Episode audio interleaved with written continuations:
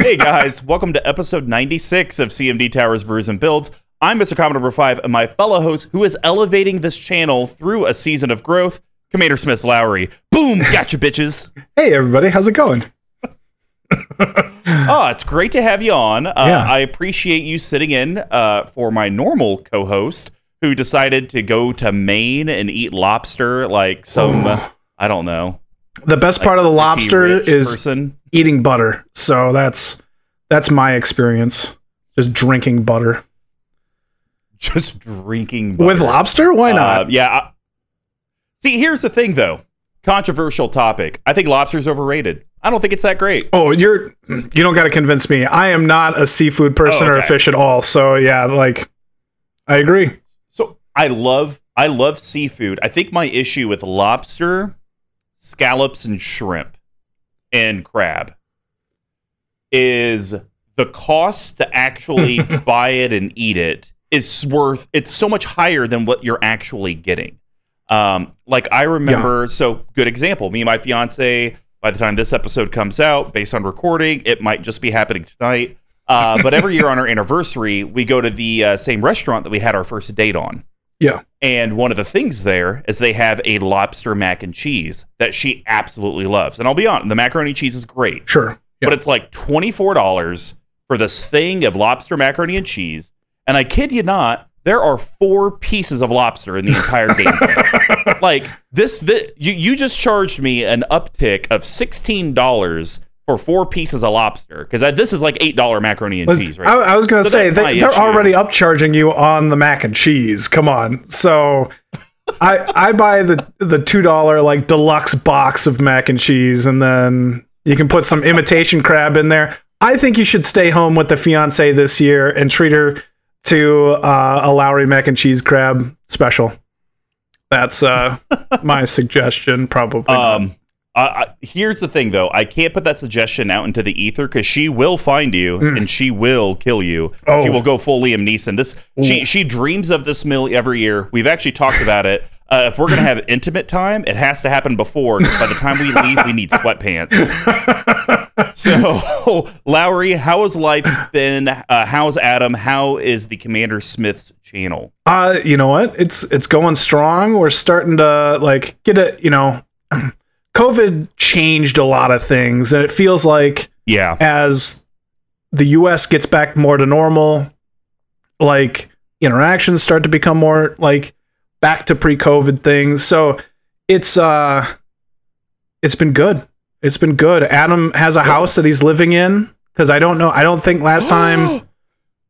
Oh, Adam's been on since with you guys, right? Yeah, since he's lived he- I moved think he in. So finished it, but I think there was still some stuff he was maybe Oh. doing, like small things, maybe painting. that's or just a house. like that. Like, yeah, you always Oh. have stuff to do. So, um, that guy. But yeah, it's uh, podcast is going a lot of fun. We're doing like a Salty sixty four tournament right now, and Ooh. we've had a lot of fun with it. So a lot of people talking about how many cards they hate. Like, I'm.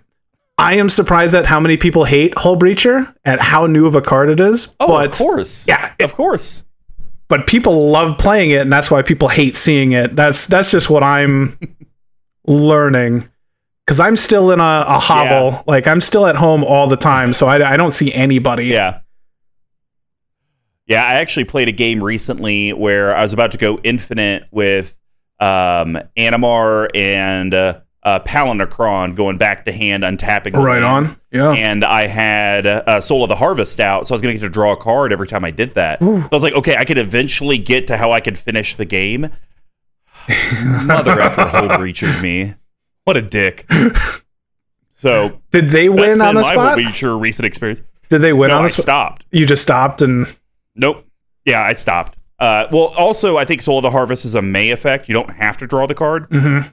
So I could have, in theory, just kept going and blinking, but that it wouldn't have done anything. Uh, but the hilarious thing is, Yeah. two turns before that, uh, I had mass artifact enchantment board wiped, and Lowry, you know exactly what I got rid of. Altar the Brood. I could have won by milling everyone You out. could It would have been glorious. you could have i Well, go ahead. I was actually going to, in this deck before we ever even talked about like having me on talking about Essex here, Yeah. I was going to ask you if I should be putting Altar of the Brood in this deck. Ooh. I I don't know if you end up doing we it, I don't want to but- spoil anything. okay. I didn't. I didn't end up adding it uh, because it's over five dollars, I believe, and I, that's the slot I was really hurting for. Uh, but no, the biggest reason I don't think Altar the Brood is a great fit for Essex is because Essex basically just transforms the tokens that were coming in as copies of other non-token Yeah. creatures Yep. or just other creatures. And so, like, if you don't have that perfect synergy, where I'm sure there's a card we're going to talk about where it makes a bunch of plants, like, unless you have that, and you're able to transform it to where you're making like 90 in a turn. yeah. Altar the Brood in this deck, I think, is just a standard Altar of the Brood. Like, you're going to get your triggers here and there. So I think if you want the drips and drabs and you want a little bit of, you know, mill just to keep people on their toes, I think it's good. Uh, but I, I think if it Essex had a doubling season effect on her, then it's like, oh, slam dunk. For Every sure. time you're making tokens, it's double the amount of tokens. Yep. Oh, that's great. Because when those two things happen, when there's like parallel lives and whatever we're going to talk about, like making Oh 50 tokens, Oh and you're just gosh. like, holy crap, Yeah. this is awesome. so, Uh, well, why don't you give a quick plug where people could find your video, your Mm. audio, your patron, all that kind of cool stuff? um, so we, I'm from the Commander Smiths, and you can find us. Just type in Commander Smiths on Google, YouTube, um, and or any of your podcast locations. Or I, have a question. yes, If they type into the Google search engine, I believe that's what it's officially called. If they just say, "Don't worry, we're cousins," will you still come up? I I have not done that, and so I w- I Ooh. can uh, neither confirm or deny. But I guarantee you, we have said that the most out of anybody in history at this point. So because we But uh, full disclaimer: n- neither of our channels are responsible. If you type in "Don't worry, we're cousins" and some really weird crap shows up. that, that's more likely what's going to happen. I would I would I would uh, I hope we don't start like a two girls one cup trend doing seeing whatever that is. Oh my god! I, that video still haunts me to this day. Uh, yeah, and uh, I, you know, then I would fully put it on Besh for bringing up the saying for us years ago, and he's probably listened to this too. I don't, I don't know. Yeah, but yeah, he. uh It's a good saying. We're cousins. Me and my cousin Adam do a podcast. We've been doing it for three years now, so we're not going anywhere. And uh you can email us. That's that's probably the easiest way because we don't really know how to work Twitter anymore either. We're just so old. I don't, it's hard. It doesn't make any sense. I don't know. I'm just. What do you mean? You you hit make a new tweet and then you type something and you hit tweet. I feel like it's broken. I just. I don't. I mean, I think it's broken because so many people complain about so much on there that it's just like, ugh, I don't even want to look at this. That's Jesus. that's true. It, toxic Twitter is a thing, especially in Magic, and I'm sure in a lot of places. So it's fun. Yeah, you got to watch out for that TT.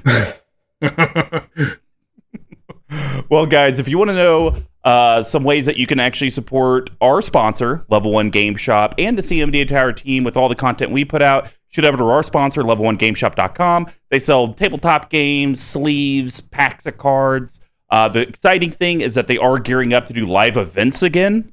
And we're trying to work it out to where a CMD Tower takeover will be one of the first ones. And we're actually thinking of doing this very cool chaos draft where everyone gets random packs. You'll get CMD Tower sleeves to sleeve them in. You'll get a playmat to play on. Um, and then we'll have price support at the end. So be tuned. It's going to be a limited event. Probably going to have to buy tickets in advance to be able to get in. Uh, but it should be a great time to actually see people. Um, and that very much relates to the news that came out uh, earlier, uh, talking about things that we're excited to get back to now that Yep. kind of pandemic's somewhat over.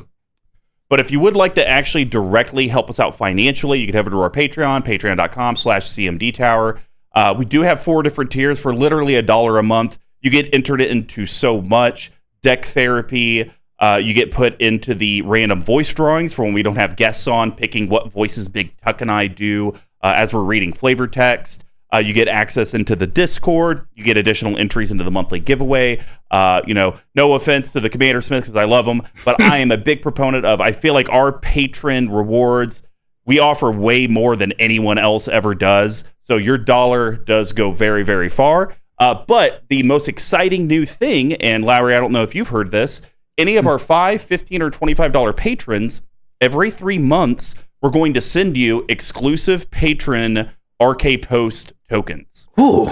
So it'll be random. Uh, they could be colored, mono, part color, the mini ones. Uh, we'll make sure that you get a good spread from the three months. Uh, and the reason it's every three months, guys, is RK Post is a little slow at uh, shipping out his rewards. So it takes a hot minute. Uh, but that is one of the new ones. As long as you're a part of the 5, 15, or 25, you can go onto our Patreon and actually see how many that you get. That's that sounds like course, a sweet deal. Oh man! And let me tell you, some of the tokens are sweet. Mm. Uh, for example, not to spoil too much, the Zombie 22 token is Jack Skellington from Nightmare Before Christmas, my favorite Christmas right. movie.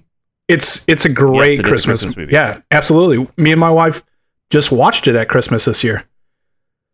Was... You know what? But people like to tell me it's a Halloween movie, and I say you go to Halloween Land and he'll teach you something.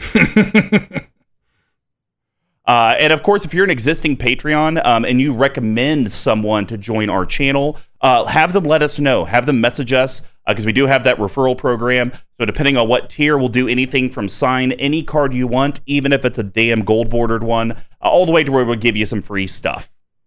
If you can't do a monthly commitment, but you still want to get some of our stuff, just head over to our store, cmdtower.com slash merch. Uh, the running gag is please get it out of my basement. End gag. Moving on. uh, and of course, the best way is just share the content you're watching and listening to because every little bit of interaction from the collective does help.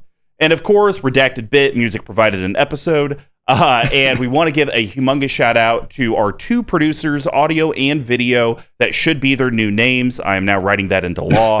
Uh, our audio producer is Squee McGee. Uh, you can hit him up on Twitter at Dear Squee. His preferred method of contact, unfortunately, is dearsquee at cmdtower.com. I don't know. He likes email, but apparently the Commander Smiths do too. Yeah. Everyone's just old. It's a, it's a great way to contact people. I don't I I would send people letters if I could still, but they don't do that. They don't allow that anymore, as far as I understand. Well, yeah, because you need their address, and that just makes you a stalker. Oh yeah, yeah. Need a PO box for that.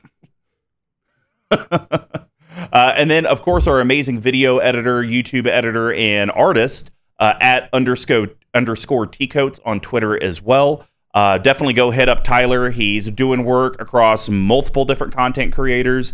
Uh, he's definitely aspiring to have video editing be uh, his full time job. So reach out to him because uh, the more he improves, the better our channel looks and the better everyone looks. Woo!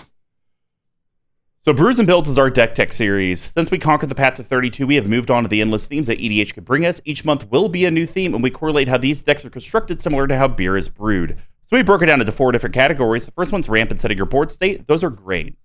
Grains are the foundation of every beer. They include both base malts and specialty malts using a 60-40 ratio. This helps with the color, the taste, and most importantly, the alcohol content of the beer. Decks always need ways to grow and stabilize and ramp into your bigger threats. And just like a grain profile, they're usually a mix of staples and specialty cards. How does your board interact with the rest of the board? We call that hops.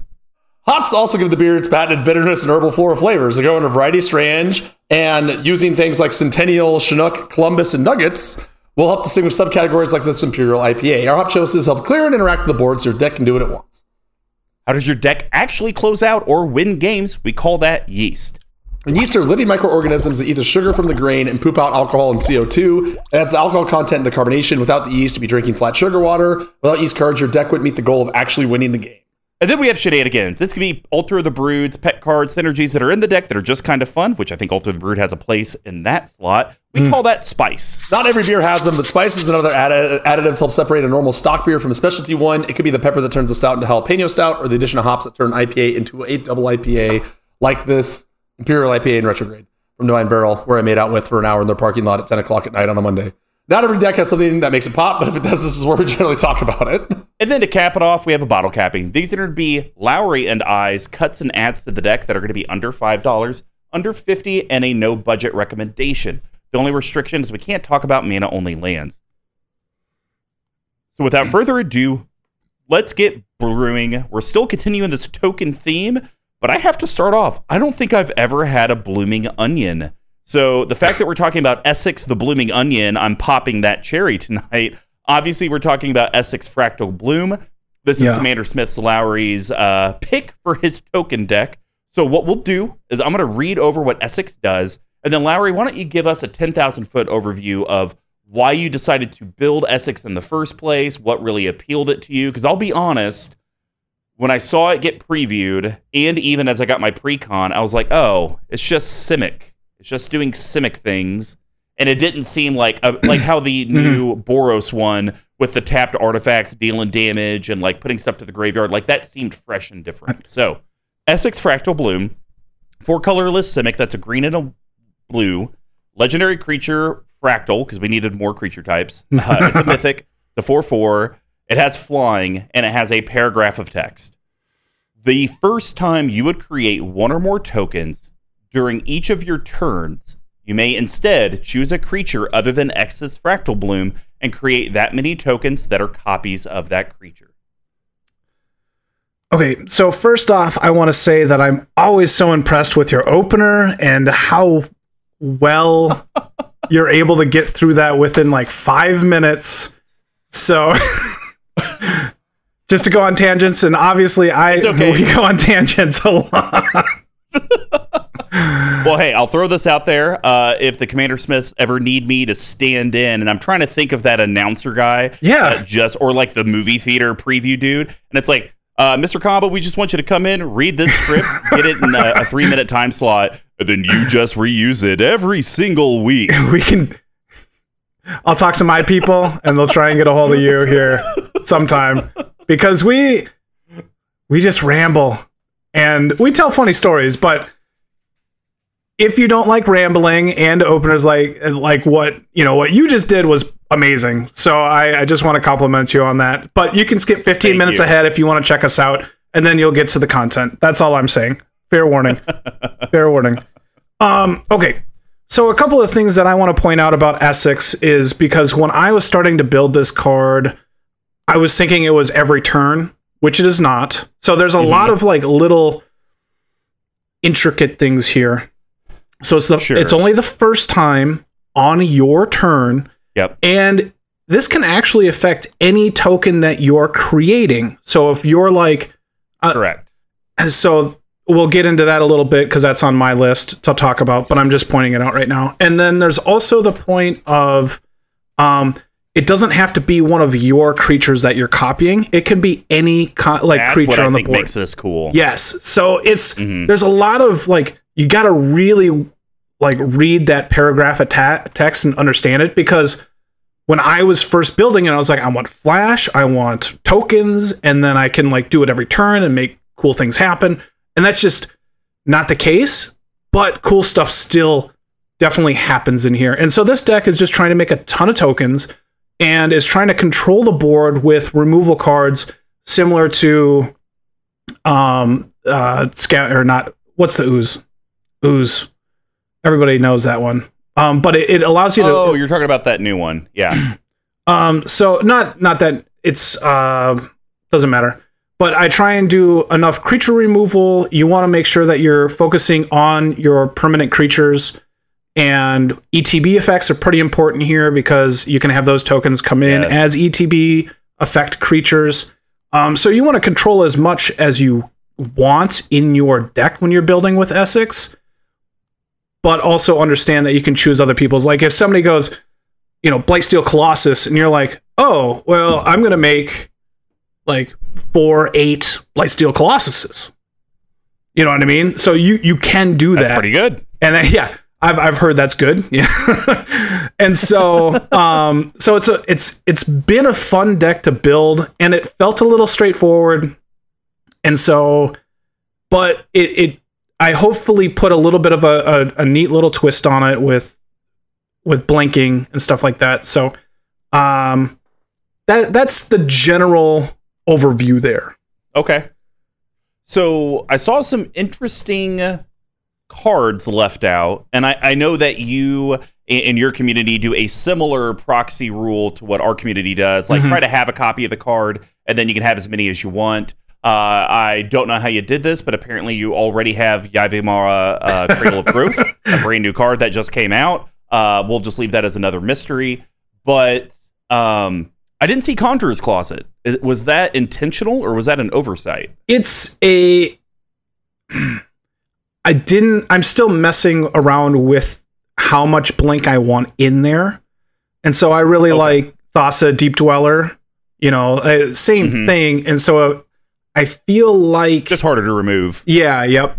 And, and so it just kind of feels like you don't want too much blink. Um, Mhm. and I think I'm liking um the situational blink more than the triggered blink at a time. So like instances Oh, okay. that like allow you Mhm. to block with a wood elf and then blink it for for that effect and not lose it so that it lasts longer so that you can be making copies of it. And so um both are good, but it's something I'm definitely like playing around with and trying to figure out what the Yeah. right mixture is. You know, a direction, I don't know how you do it in these colors. Um, but I look at this deck as a very sorcery speed, my turn deck. Mhm. Considering your commander literally only functions on your turn, it does nothing on anyone else's. Mhm. So it doesn't matter if someone else does a, I don't know, a uh, mass graveyard recursion, everything's to the battlefield. If they do it on their turn, Essex is just like, oh, hi guys, wish you were on my turn, can't really do anything with you. Yep. So it might be kind of cool to figure out a way in these colors, if possible, to make your opponents almost have to play at like make everyone play at sorcery speed. I know those are more your white type of effects, but yeah. that's something there- I can there's- see that would be like There's there's definitely so there's City of Solitude, there's Dosan the Falling Leaf. Um oh and, Dosan, there we go. and then you can definitely do like defense grid. Um and so those are three that definitely just like pop into my head right there. yeah. Um and I don't see, disagree feel with like you. That type of stuff. Yeah, I think that type of stuff would really. It, it it almost, and this sounds weird. It almost makes your deck look less threatening, which you and I know, and it's actually just helping your deck. Mhm. Having people play more at that sorcery speed, it's very similar to how in my Brudiclad All Permanence deck, I don't. I only have one thing that I can cycle, and everyone knows it, and they're like, "Oh, well, I'm not really worried about Mr. Combo. He can only do stuff at sorcery speed. Let me let him do his thing." And it's like, "Yes, yes, leave me alone." And I feel like this deck could maybe kind of find its path with that. Yeah, I, I think that's an interesting take on it. And and so generally what I do when it comes to a sorcery speed style deck is I just make sure that I'm, I'm looking to make sure that I can survive everybody else's turn. And so that's kind of Mm. where my heroic interventions come into play as best I can. Sure. Um, and I, and I know since I, when I've been on here, I've said this, but I tend to be like just the the target in my my group, Sure. and so like I.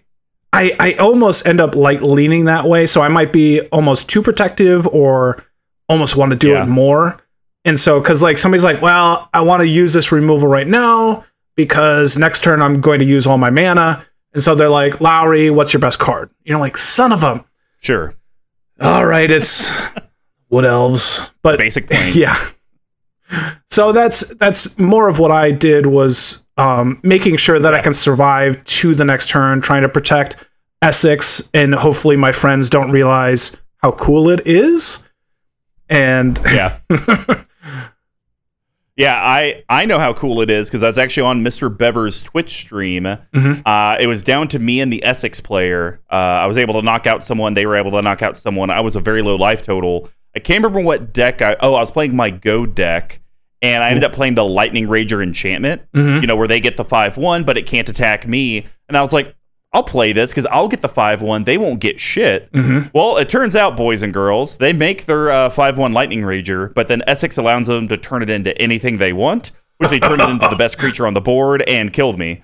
Oh, no. uh, oversight by Mr. Combo. Uh, but when we look at your deck statistics, uh, we're at a 327 CMC. You and Adam and your community, you guys are so much better than than Tuck and I are when it comes to a CMC aspect. Oh, yeah? I feel like Squee Yeah. does pretty good just because he plays like low to the ground commanders. Mhm. Uh, but yeah, usually we're always at that three five to three eight. Um, color distribution. I don't know if you did this on pur- pur- purpose, but it's almost perfect. I'm out of green mana to blue mana.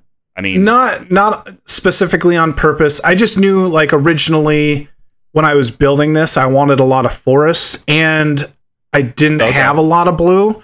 But then Yavimaya Cradle of Growth came out in Modern Horizons 2 and I just kind of slotted that in for a forest. And so but also the big thing is the um the sorcery that makes a ton of Yep. snakes. That that was more like I want a lot of forests in there for that. Yeah. Okay, that's fair. Uh, cost of the deck. Uh, this is quite the budget deck. I mean, I think you can acquire it for uh, like thousands of dollars. Uh, Maybe. my my it, the number's so big it will not show up on tapped out. That that's how huge the number is. Is it an today. expensive deck? I got I got a few expensive Uh, ones in I, here. I think I think it's I think it's like three grand. Hmm. That's got to be that cradle and tropical island I have in here. You could take those. You Uh, guys, don't don't take out the cradle. Get cradle. for a grand. Get get the cradle. So here's a here's a thing I want to point out. You're a scumbag. you got off color fetches and a two color deck. Yeah. Like what the hell? Okay, so that's that's more of where like I'm comfortable with where my mana base goes. I like a certain amount of fetches and shuffle effects in my decks. And so I like three real fetches, and then I always play Prismatic Vista, Fabled Passage, um, and then Ash Barrens. And so like I get those six and in two color decks. I play Myriad Landscape, and so I, I just like roughly that amount of shuffle effects in my deck and land thinning, even though it's like so minimal in Commander. I I just like Sure. I like shuffling and um because I have large hands, so I get to like stare people down and I'm like, I can do this without even looking and I intimidate everybody. That's what I'm going for generally. Okay. All right. Uh, that was a well, that was a big dick joke. that's Sorry. That's Large penis engaged. um, all right. Well, I think those are all the details about the deck. I say we dive into this, and this will be exciting. 'cause Okay. This is the first time we've had a guest on where we don't give them the uh, reduced number of cards to talk about because there's only two of us. Yes. So, uh, Lowry, why don't you start with your very first grain card? Okay. So, I mean, how now? So, since Big Tuck isn't here, I can talk about good cards, right, without him groaning and moaning. Is that okay? Oh, absolutely. I, I will fully support. Because last time I talked about Shadowspear, and he gave me a problem. That's so. I want to talk about Earthcraft for a second. Yeah, Ha- we do. Have we talked about that Oh, on here at all? Great. God. We have not. I I feel bad. I so I on on our channel we do specking and talking about finance and stuff like that. And Earthcraft was one of those two hundred dollars. Yes. So that's part of this. Part of the the thing. Uh, You know, Oh. and part of this is making sure that you buy cards at an appropriate price. I bought mine at like 40 to 60 dollars range. Yeah. Um, and so I, can't tell you to go and get this, but this is a fantastic card. Absolutely fantastic card. And what you're able to do, it's green colorless enchantment. You tap a creature, which doesn't matter if it has summoning sickness or not, and you get to untap a basic land you control. And in this deck, where you're creating a ton of tokens, and just let's just go with like Myr Battlesphere. And in this deck, um, you can make Myr Battlesphere comes into play, makes four tokens, and then with Essex out, you get to make 16 more tokens. And that with Earthcraft in play, you just spent seven mana to create 7, 8, 9, 20, 21, 20, 22 mana with Earthcraft in play. And that is such a powerful card when it comes to what's what's going on in a token Yeah. deck. Um, and the Now, other thing is goes thing infinite with with, some like Squirrel Nest, but I don't go Oh, in, yeah. I don't go infinite, so I, I avoid that. No, I I I bet you probably go infinite and you don't even realize it, or you don't want to admit it on public stream. I hope not. You. If Uh, did I go infinite? Did you catch me? Uh, I think we've only played like once. Okay. no, not in the deck. I didn't see it. Uh, I was actually over here searching because I used to own an Earthcraft and I got rid of it. Mm, And oh, I should probably change to all time. Just seeing what good old TCG player says. Oh, nope, I guess I never did. But yeah, Earthcraft's a great card. The one quote unquote drawback of it, guys, is that you have to, and then it's untap the target basic. Yeah, it is So it's basic. like you can activate it, and then someone could try to respond to it, and it's like, well, I want to try to do it again. And you can kind of get in this weird thing of, well, I activated it. They're about to disenchant it. Well, I guess I have to use it all right now.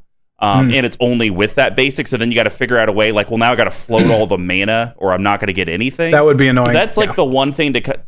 Yeah, that's the one thing to be careful of. If your playgroup plays a lot of enchantment removal, got you, you stupid bug. Guys, I've been trying to kill this bug flying around my head for the last like, ten minutes. You have. finally killed it. Yes. I'm a murderer.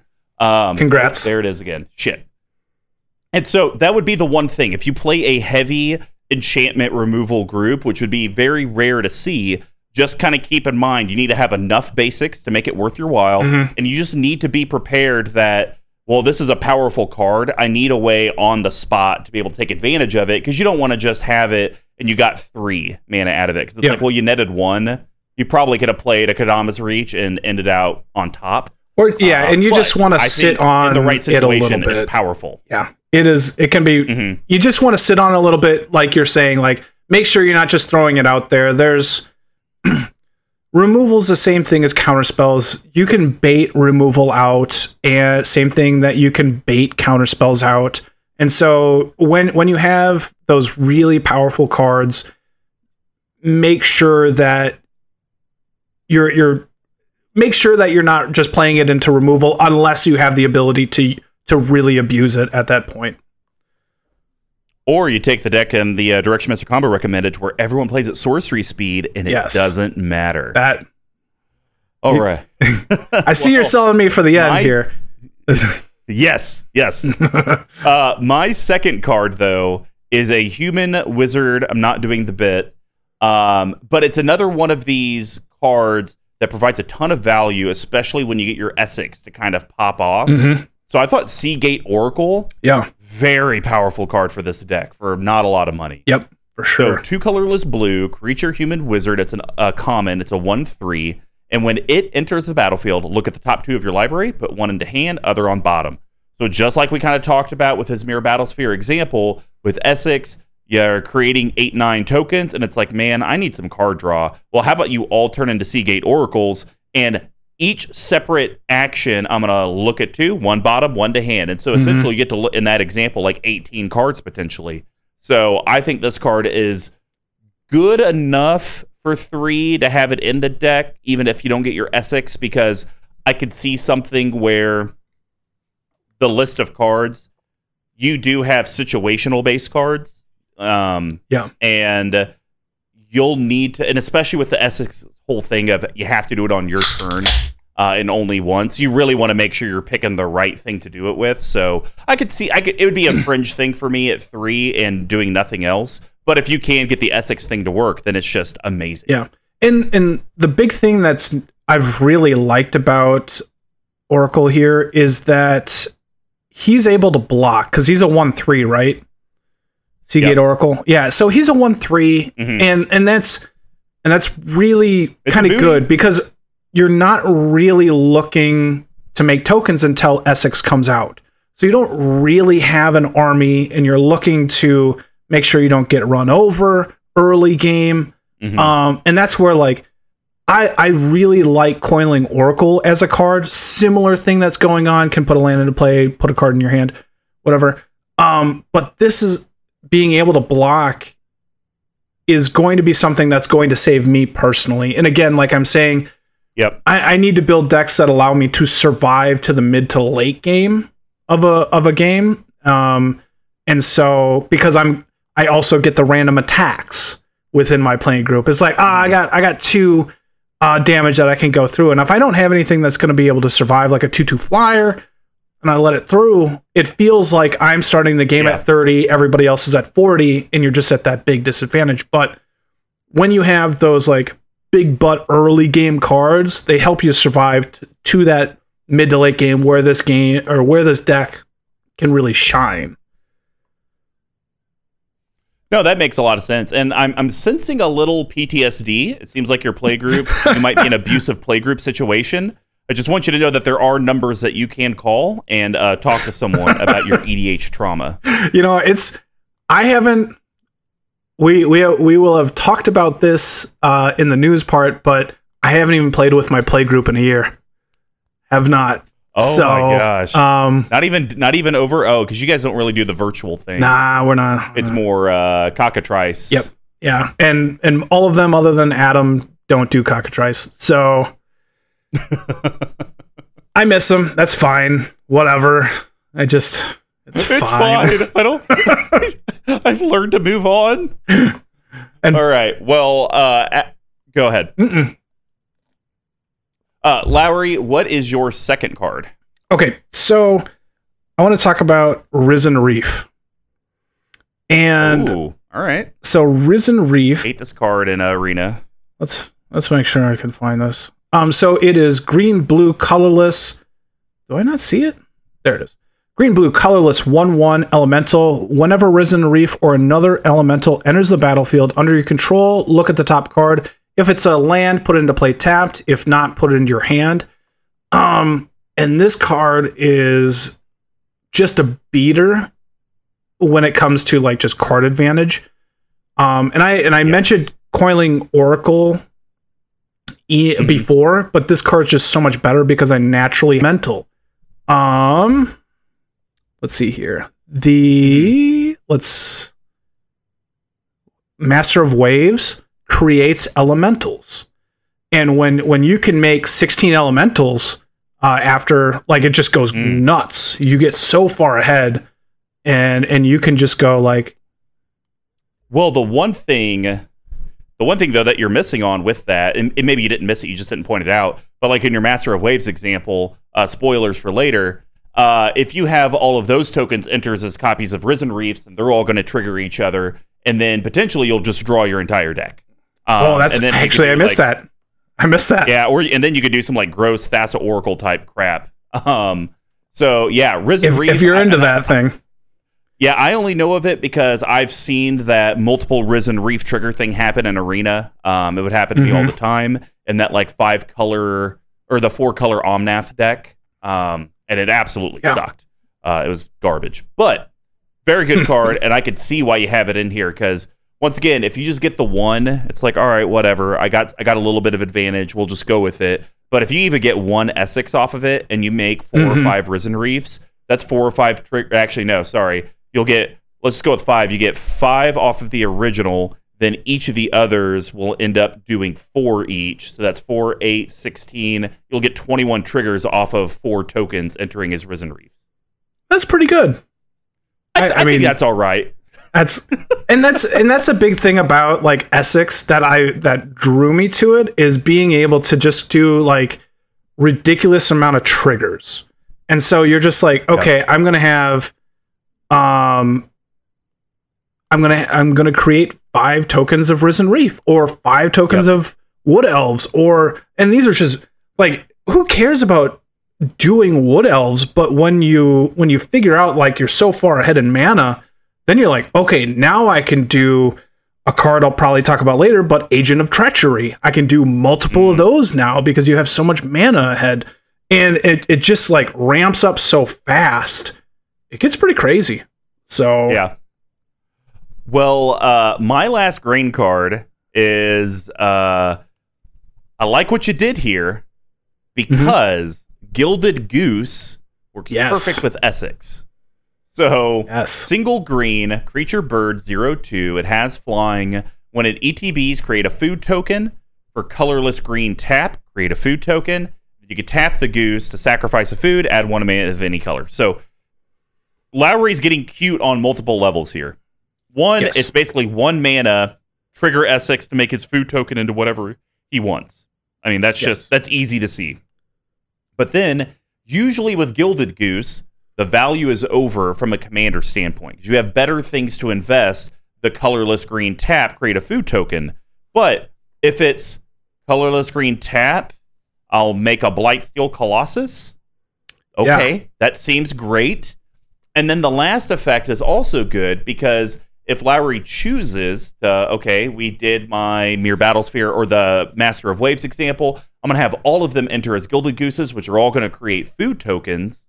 Now you have these food tokens that you can use as mana dorks on all of those guys. You know, you paid your whatever mana it costs for Master of, because you only get the token yeah. thing triggered once. So you're only going to get yes. the one thing. So they're all just going to make the food. But for mana, maybe I just made 15 food, which is 15 mana. that sets me pretty far ahead. So I think there's yeah. lots of cute things and layers to that card. And and what the reason why I added that in was I was finding myself like kind of dead. Sometimes if I just didn't have that token maker, like I, I might play mm-hmm. one, but then if I didn't draw a like get a draw card, I was just like, having a little mana sink would be nice to be able to make a token. Yep. It's early ramp if you need it. It just does a whole ton of things that that seem to just kind of work. Um, I'm not mm-hmm. gonna say that it's the best card because, like you're saying, like you use it the one time for mana, or you get that token activation from Esix, and then it just kind of can be done.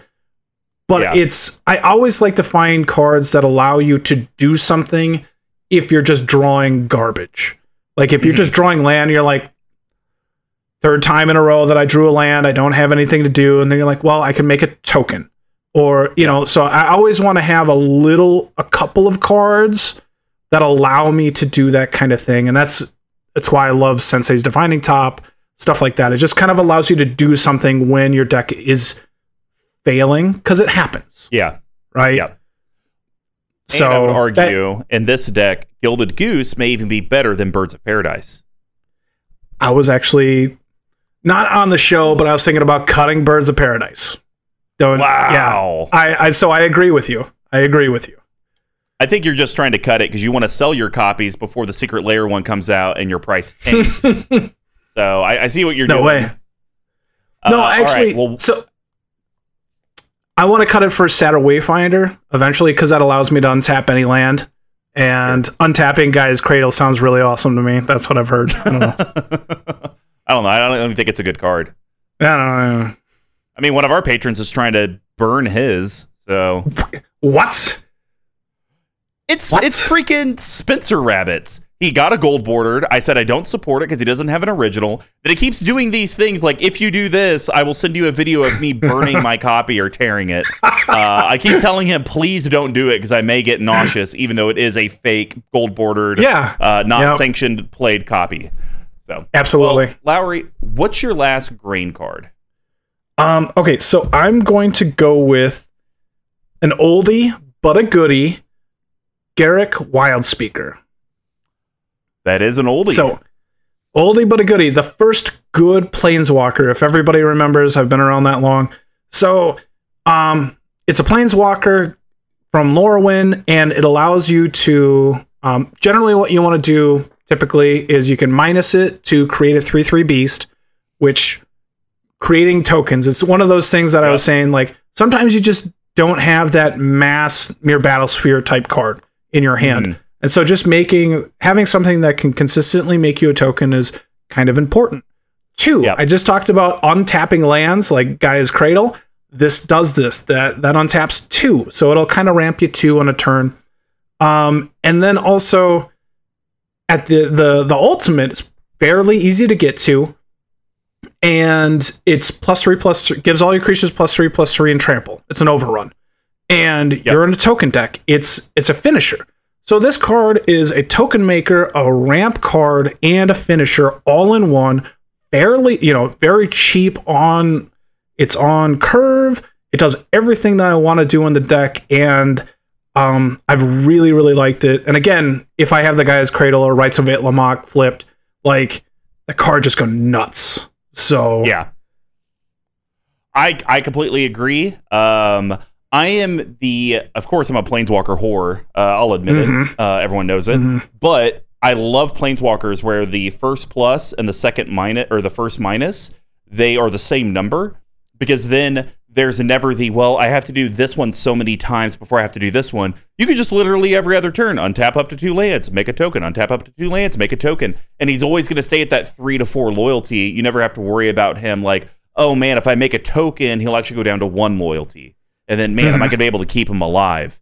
Uh, so yeah i think it's a good card for this deck. I think there might be one that's a little bit better but You gonna cut it? maybe we'll get You're to that cut later. maybe see. we'll get to that later all right. Well, that's going to wrap up the grain section. Now we're going to head over to the hot profile, and I'll start this off with a card. To be honest, didn't know it existed. Uh, Oh. Sometimes you're through this dense area and you can't really be seen or get out. So, dense foliage is a very cute card for this deck. So, Mhm. two colorless green. It's an enchantment and just very simple. Uh, creatures can't be the target of spells, and that's it. Simple. I, I love it. That's uh, going to stop your paths and the swords coming your ways. It's going to stop those enchantress decks that seem to be popping up left and right from using auras on their Mhm. stuff. You can't use equipment anymore. I mean, this just basically says screw. uh, let's just E- equipment can be used because it's just spells. That's correct. That's an effect. So, So yeah, and that's an effect.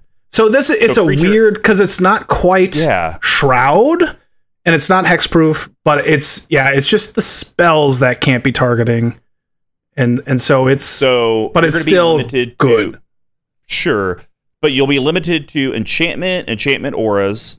You're going to be limited to uh, any type of instant sorcery, Mhm. and I think that's going to be it because planeswalkers will be able to hit you, creature abilities will be able to hit you, Yep. Yep. and equipments will still be able to be equipped. Okay. Yep. But I like it regardless because I think the thing with your deck, even though we've kind of alluded how much mana you can make, I would see Esix getting removed a lot Mhm. once Mhm. people see it. And eventually, she, if you don't find a way to protect it, uh, it'll be 12, 14, 16 mana. And sure, that might be easy for you to produce, but then you're literally spending all of your mana to just get your commander out that doesn't even do anything on its own. It needs other things Yeah. that you need to be Yep. able to cast to do it. So it becomes this weird, like, well, do I advance my board state by just getting stuff out, or do I invest everything into my commander and hopefully it lives a turn? So dense foliage is a very cool card because it does protect your stuff, but it also kind of hoses your opponents as well, or protects them. Yeah. Depends how you like to politic. And and this is actually one of those cards that we should add into this like have people play on their turn type card. Uh, Mm. Because what it does is it, it stops people from interacting with your creatures for ever, but really your turn. Um, and and the other thing that I really like about this card is that I don't actually have a lot of um, spell interaction. It's that ETB that I'm looking for, and so I don't have to worry. Like Agent of Treachery comes into play and steals a creature. Like it's not if it gave everything Shroud, I wouldn't be able to. Well, I might be able to. I don't know the wording on it, but being able to interact with other people's creatures, like I have this in a morph deck because it doesn't affect morph.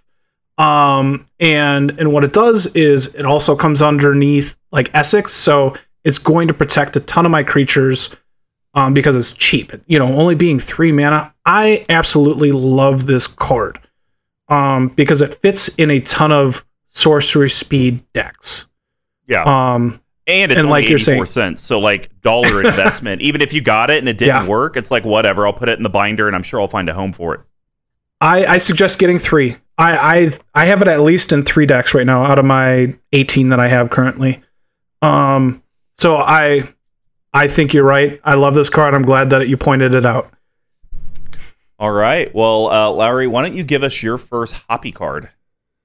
Um, so I want to talk about Pongify, just more for like ruling wise, like we we alluded to it at the beginning, but it's one of my instance. Pongify's a blue staple, right? Are we gonna? It's not a standard; it's a staple, right? I don't know, Uh, man. I only run it in like a deck, maybe. Okay. Okay. Uh, so it's blue instant, uh, Yep. destroy target creature, and then you they get to have a three three ape. And um, what this does is it's a little bit. It's this and rapid hybridization is the spot removal in the deck along with Beast Within. And the cool thing about this that I was talking about earlier is if you want to politic, you can be like, hey, I'm going to get rid of your creature. That's a problem for me, but I'm willing to give you. Do you need ramp? Do you need draw? Do you need uh, a cool creature? But try and give them utility versus like a, a beater, you know, and just like try and talk them out of like hating you. And that token Yeah. that is created can be anything as long as it's the first time during your turn. And so you can give somebody these like whatever creature they kind of want, but also like if you want to just like if you have a wood elves and you want an Esix in play and you want that Blightsteel Colossus, you're like, well, wood elves token turns into Blightsteel Colossus. So it, it has I think- actually flexibility. But it doesn't because you can only do it during your turn. True. That is true. So I don't I don't that- disagree that- with you. that that's where I would think Pongify, Rapid, and Beast Within kind of fall a little short. And it's almost like, well, is there a sorcery version that maybe gets me more? I mean, for Pongify and Rapid, definitely not. Those are like very, very Cheap. hot and well known. Yeah. Yeah. But Beast Within being three mana, you might be able to find a three mana sorcery in green that does something kind of similar potentially. Because usually instants are more expensive mana cost than sorceries for the Mhm. same effect. Um, so that's just a thought, considering Esix doesn't work on other people's turns, but I can now Yeah. kind of see some of the groundwork of when you thought you could do it on everyone's stuff. And then it's like, Yeah, that's oh, true. no, I That's can't. true. So, The the thing right. about Beast Within is just being able to hit everything. I And know. and uh, Adam has a Gaia's cradle that I traded to him when we were kids. So the I like to kill his Gaia's cradle that he stole from me. That's fine, right? But he, but he It's- didn't steal it. You traded it. Stole it. He tricked me. tricked me.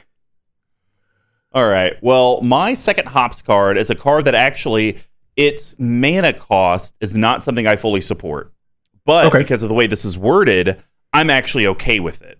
It's a double X card. We're talking Mm-hmm. about pest infestation. Yeah. So XX green. So for the people that don't know, before I go any further, for X to equal one, you would have to put in three mana. It's basically a colorless, colorless green. If you want to X equals two, you got to put in two, two green. That's just the way it works. So you can already see the reason I don't like it is usually you're putting in double the investment to get half the return. But I think this works in a very cool way. Mhm. Sorcery, it's a rare for 250. Destroy up to X target artifacts and or enchantments. So boom, we're hitting troublesome removal. We're at sorcery speed, which we want to do during our Yep. turn anyways. Create twice X one one black green pest creatures. When this creature dies, you gain one life.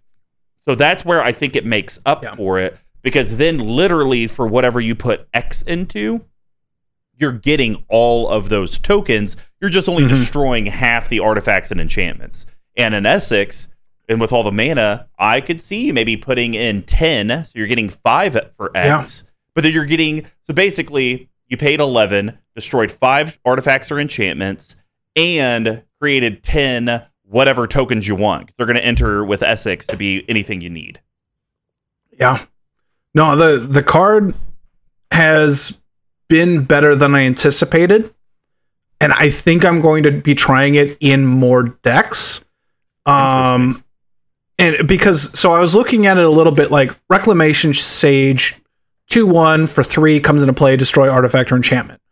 This is green, two colorless, destroy artifact or enchantment and put a 1-1 pest into play that gains you life if it dies. So on par with Reclamation Sage, which is used in twenty thousand decks. Like it's used a ton. get- L You get two of them. two tokens. Yeah, yeah. So you Yeah. get two tokens, destroy one thing, and that seems like on par with that, but it has the ability to go up. So it has Yeah. like a much bigger upside potentially. Like if you're an elves or if you're in a reanimator or a blink deck, like Rec Sage ends up being Better. maybe more flexible because it's a creature. Yeah.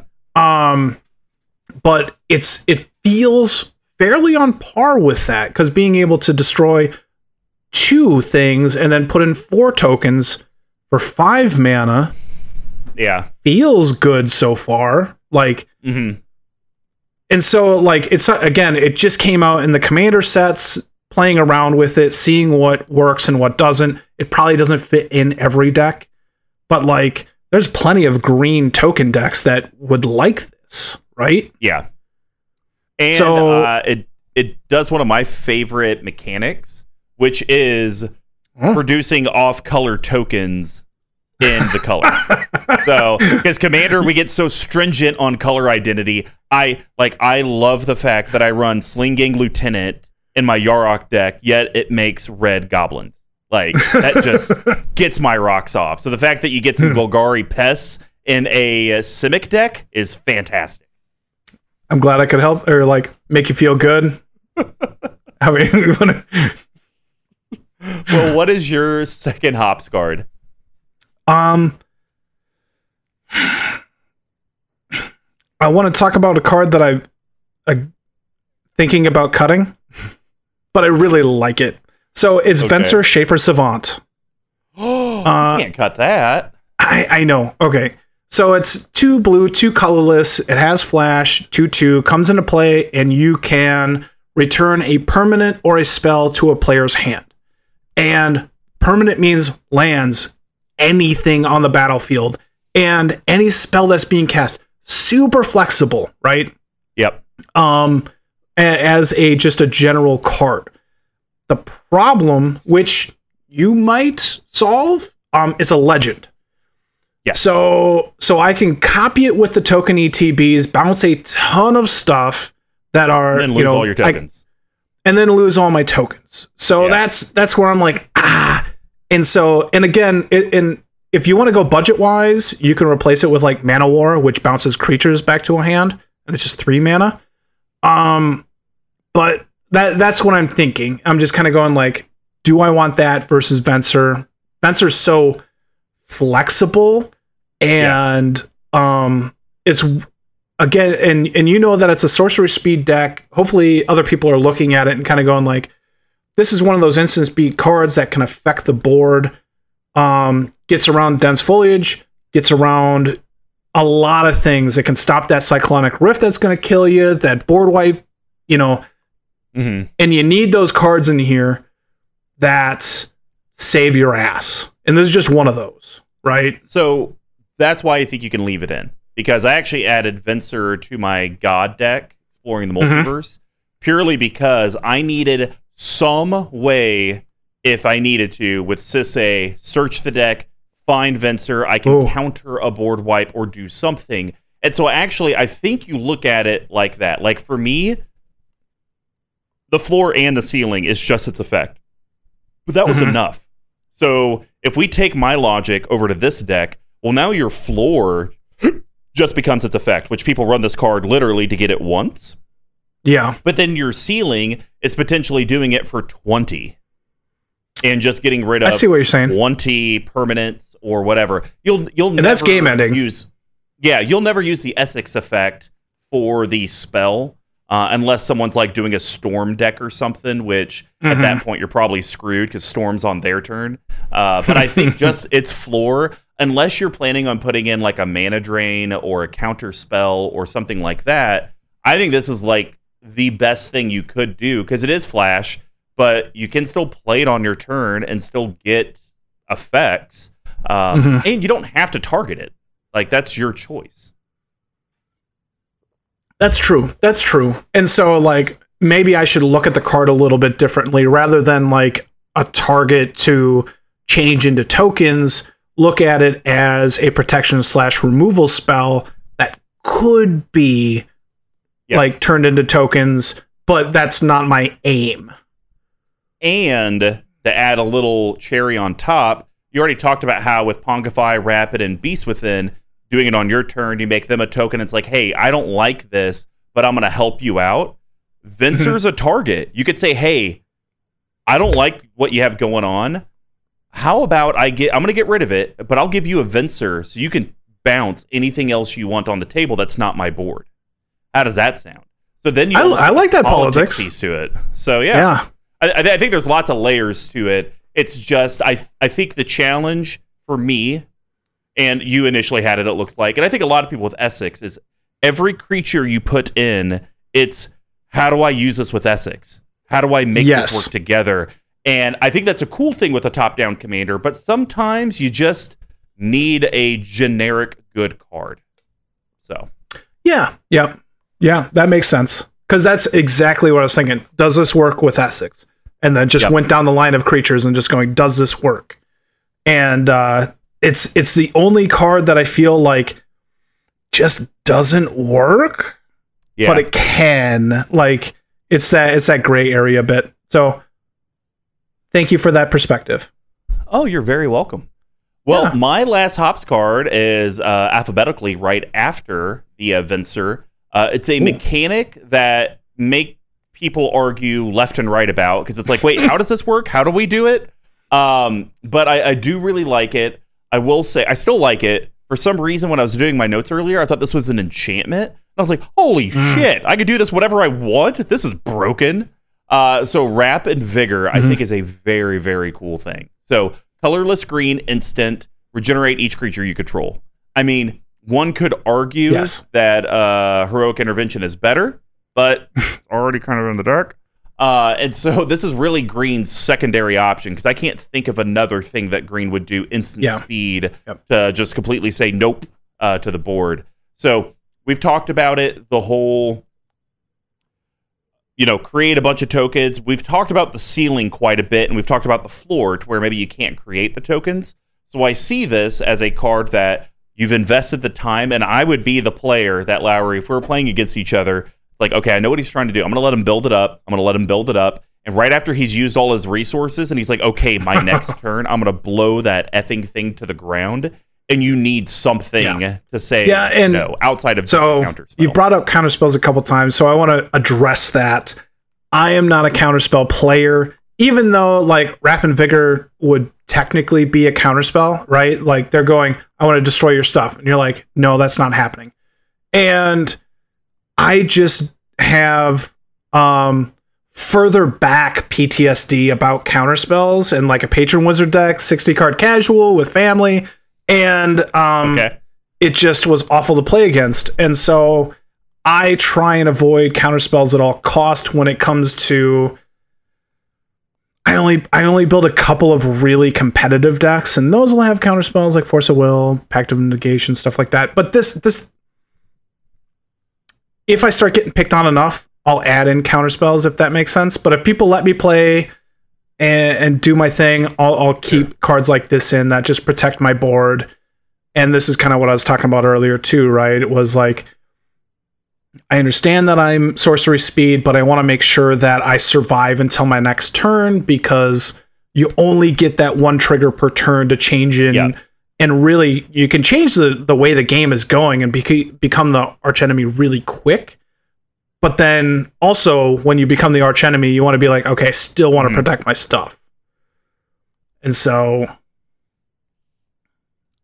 So, but so I think I think this is a good point, Lowry, for us to take Mm, 30 seconds mhm. and just describe regenerate and some of the downsides of it. So the initial downside is that there are board wipes that say Highly played. creatures can't be regenerated. That's just flat out says it. I mean, hell, even Yeah. uh, Wrath of God, Damnation, Damn. so, um, Yep. that that happens. Yes, it does. Well, Wrath of God. Yeah, it says, it, just uh, says destroy all creatures.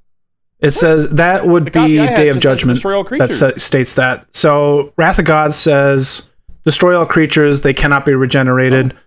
Uh, Damnation is just a time shifted version of that, and then Damn is the new card in uh, Modern Horizons two here. Yeah, I feel so bad swearing I love damn. because of that card. I But love damn. But yeah, Nah.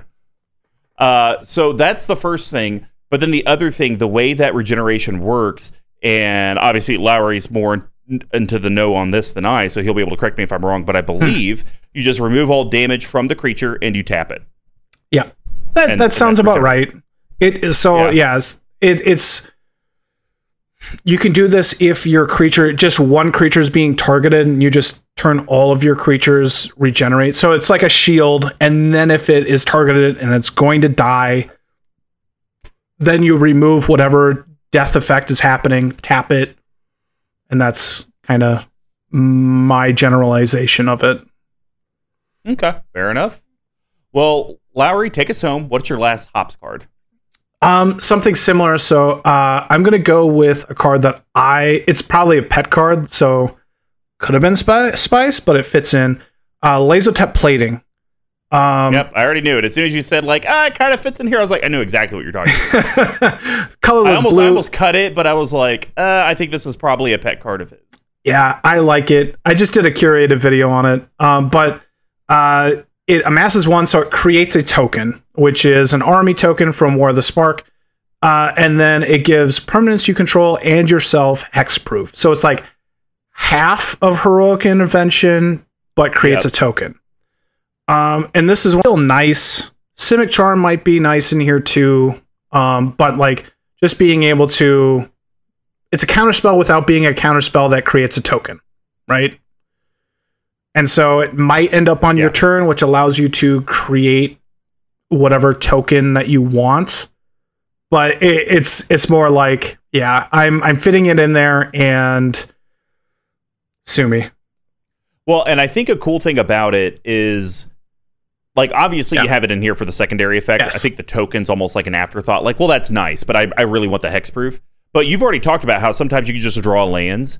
I could see this being a very late game card. It's like, you know what? Mm. I think if I just make everything into a whatever, whatever, I think I win the game.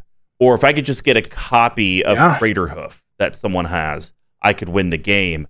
And so you might just cast it Well- for two. Just all right, everything I have has hexproof, but really I'm wanting this to be a copy of whatever. Brudiclad, something like that, to really just yeah. No, that, that's a really good point too. I didn't I didn't even think about that. So I I, you could even, you know, hold on to this until late game and just looking for that last token. Totally agree. I'm I'm glad that you looked at this deck. Mm-hmm. So All right, now we're going to head over to the yeast and how the game wins eventually this deck. So, Lowry, what is your first yeasty boy? um so I'm going to talk about a card that I've already brought up that we know that's in the deck. It's Agent of Treachery. Um and this is a card that I don't I have such a boner for this card. I'm I love it. I'm glad that you enjoy it. um Oh, And so when it comes into play, you get to steal any permanent. Again, it's maybe it's non-land permanent. Maybe I should look it up. It's no, no, it's target permanent. so you can steal people's permanent. lands if you really want. Um, and then also you do. if you want or if you control three or more uh permanents, you get to draw cards, three cards at the end of your turn. So this is just one of those cards that allow you're stealing, but then when you make the tokens and make a ton of different copies of it, it's just like, holy crap! I'm gonna steal th- like four this turn, and then like seven next turn, and you just you're gonna take over the game.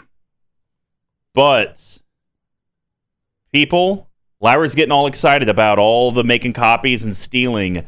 This happened Okay. to an opponent of mine Ooh. in arena, and they lost because of it. Remember, the card draw is not a May effect. Ah. You have to. So if you have multiple Agent of Treacheries and you have just the minimum three permanents, you don't have to have three per, just three permanents, and you have seven of them, you're going to draw 21 I cards mean- without a choice. So you have to be careful because my opponent deck. Yeah. Well, I'm thinking with this deck, if you ended up making, uh, you know, like 15 copies of it at some point, that's 45 cards that you draw at your step. Oh, you're gonna have to watch out. yourself and lose. So just be careful. You're gonna have to watch out because you're giving me a boner now. Like this is. I love drawing cards. I'll draw myself out just to lose the game. I don't care. That's amazing. Oh my god, you and Tome are both. It's Jeez. um yeah, so Agent of Treachery, it's one of those cards that allows you it's kind of like Venser a little bit too, right? It's it's if somebody's pillow forwarding or isn't going to allow me to win with my token combat damage, that I can concentrate on that and just take over the game, take over whatever's stopping me. Um and, and so it's one of those we we talked about it, I believe the last time I was on. It's just how you you want Okay. to fit in ways that are still on theme but not um but not the same angle. You want different angles that allow you to Hmm. still win through. I don't have a lot in here. I have like 3 or 4, but but that allows Yeah. like you just kind of want to be able to draw into and you're like okay my my initial game plan isn't winning. Uh it's not going to win me the game. I'm locked out. But if i draw you know if i if i'm playing yu-gi-oh! and i just go heart of the cards and you draw that card and you're like i got a chance now. Um and that's this is one of those mm-hmm. i'm back in the game. And uh it And is. I will say this right? to anyone who complains about it, it is seven mana. So like suck it up. So it's very expensive to do. True. It's only a three toughness, so it's not like it's big and strong either. I think the card is somewhat fairly designed, especially since it's not a may draw three. You get force a draw three. So like I said, you got you got to then start thinking about how many of these Mhm, do I mhm. want and how big is my deck at this point in the game. So um, all right. Well, mine is literally the first on the list because we have a new mechanic and I love it. We're talking about Adrix and Nev, the twin casters. Really, really like this. yes Uh, this is the secondary commander in the box, or is this the face? I think Esix is the face. And maybe they're in the 99. No, But no, we'll uh, they they are the face. Colorless Simic. Uh, that's a, a green and a blue legendary creature, Merfolk Wizard. It's a mythic. It's a two-two. It states whenever if one or more tokens would be created under your control, twice that many of those tokens are created instead. So that's kind of where I was like, oh, if you have doubling season in the command zone, it's a lot more intense than like when people initially read it. So I think if Adrix and Nev was your commander, Mhm. people would be like, oh, kill Lowry on sight. He can't live. Like this is absurd. But here's what I really like about this card. It has Ward 2. Whenever this creature becomes Yes. the target of a spell or ability an opponent controls, counter it unless that player pays 2. So, here's a few things. One, you got doubling season basically in the deck without actually having doubling season, which I was shocked you didn't have. So that was one. You at least accomplished that. Second thing is uh, the Ward 2 is very, very nice because so I'm someone who plays. Um I, I keep wanting to say Kissa, but that's not right. Uh, the Kira, the Great Glass Spinner. Mm, So I mhm, play mhm. her in my mono blue deck, and that one's like, hey, counter the spell straight up the first time it's targeted. I'll be honest, I would almost rather have the ward effect because then it's like, oh, well, I did this, I had to pay this, now I need to do this. You get they have to pay two every single time they try to do something to it. True. And then even if your opponents, like I've had with Kira, are like, hey, you have something you can waste on that because I have a removal spell that I can do after yours gets countered. This doesn't matter. Do either of you guys have an additional two mana to pay for it? Well, combining forces does jack. Yeah, and and the nice thing about that too is like it's kind of like Frost Titan, but the thing about Frost Titan, if you're like, I cast this, did you pay the two? And you're like, I'm out. It's kind of like you got to rewind the game because it's not a counter. Whereas Mhm. Ward is Yeah. literally countering it if you're not paying the two. So you can make that mistake and forget about Ward, and that person can't rewind the game. It's just a countered spell at that point or effect. And so Ward seems to be a really nice fix to the Frost Titan thing, but also like Mm-hmm. hexproof, even because hexproof is like really non-interactive, right? But Ward is like I don't want to, but I'm going to have to, hmm and so it, it makes it not like still interactive, but it's painful. And so I, I think Yeah. like play like game wise, I like it. Yeah, I, I'm a big fan of it, and I think you make a good point. And now, granted, in most people's play groups, it's like, oh, I cast this, and it's like, oh, you don't have two, so it's countered, and it's like, well, I didn't know I had to do that, so I'm gonna take that back, and then usually everyone's like, fine. Uh, so as as much as I love your your idea on, well, even if you forget about the trigger, doesn't matter, it gets countered. Uh, I, I feel like everyone's still gonna be like, well, I didn't know. Let me let me rewind that and do a different spell that actually kills your thing. It's very possible. You guys are nice. You guys are nice, and this is why you don't get attacked uh, by random stuff. This is Oh man. All right. Well, what is your second game winning card? Okay, so I want to talk about just like just the general like token makers and really let's talk about master waves. Um Mm, yep, I'm talking about that too. How are you? I didn't. I didn't want to steal so- it from you. So good in this deck. yeah. So it's No, no, no. It's fine. I'm it, I'm good to match. Three colorless blue. It's a two one protection from red. Elemental creatures you control get plus one plus one, and when it ETBs, you get to make as many z- one zero elementals as you have blue pips in your the permanents that you control. So this can really this is one of those cards that we've like my Myr Battlesphere that allows you to create a ton of tokens at once and and just the real basic if you Mhm. don't have any like utility cards or even if you just want an army those that first round of tokens uh just are master of waves. And then the next wave of tokens are all the elementals that are made. They all get the plus one plus one from each master waves that in, is in play. The tokens that are created actually have the cmc of master of waves. So they all would count the blue pip so if you're let's say master of waves makes four different master of waves at the very least you have the four from the tokens the one from the original one from Esix and then Yep. they all make six different elemental tokens and they all get five plus five and so Yep. you just made a like I said earlier yeah for four um For four. and and like i said earlier it works really well with risen reef goes nuts um and and that that is something that i've really liked in this deck even though the best token makers that i've really kind of been able to find are top end like seven mana hornet queen Myr Battlesphere Avenger of Zendikar. But this four at 4 it allows me to make a ton of tokens along with having protection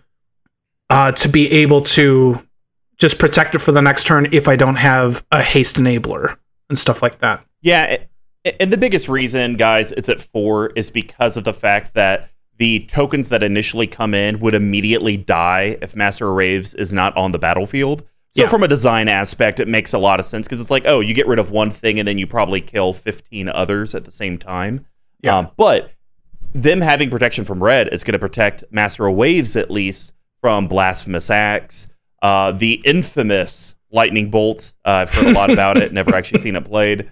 Never. Uh, but yeah, no, I love this card because it, it's just like Avenger. It's just going to compound upon each other.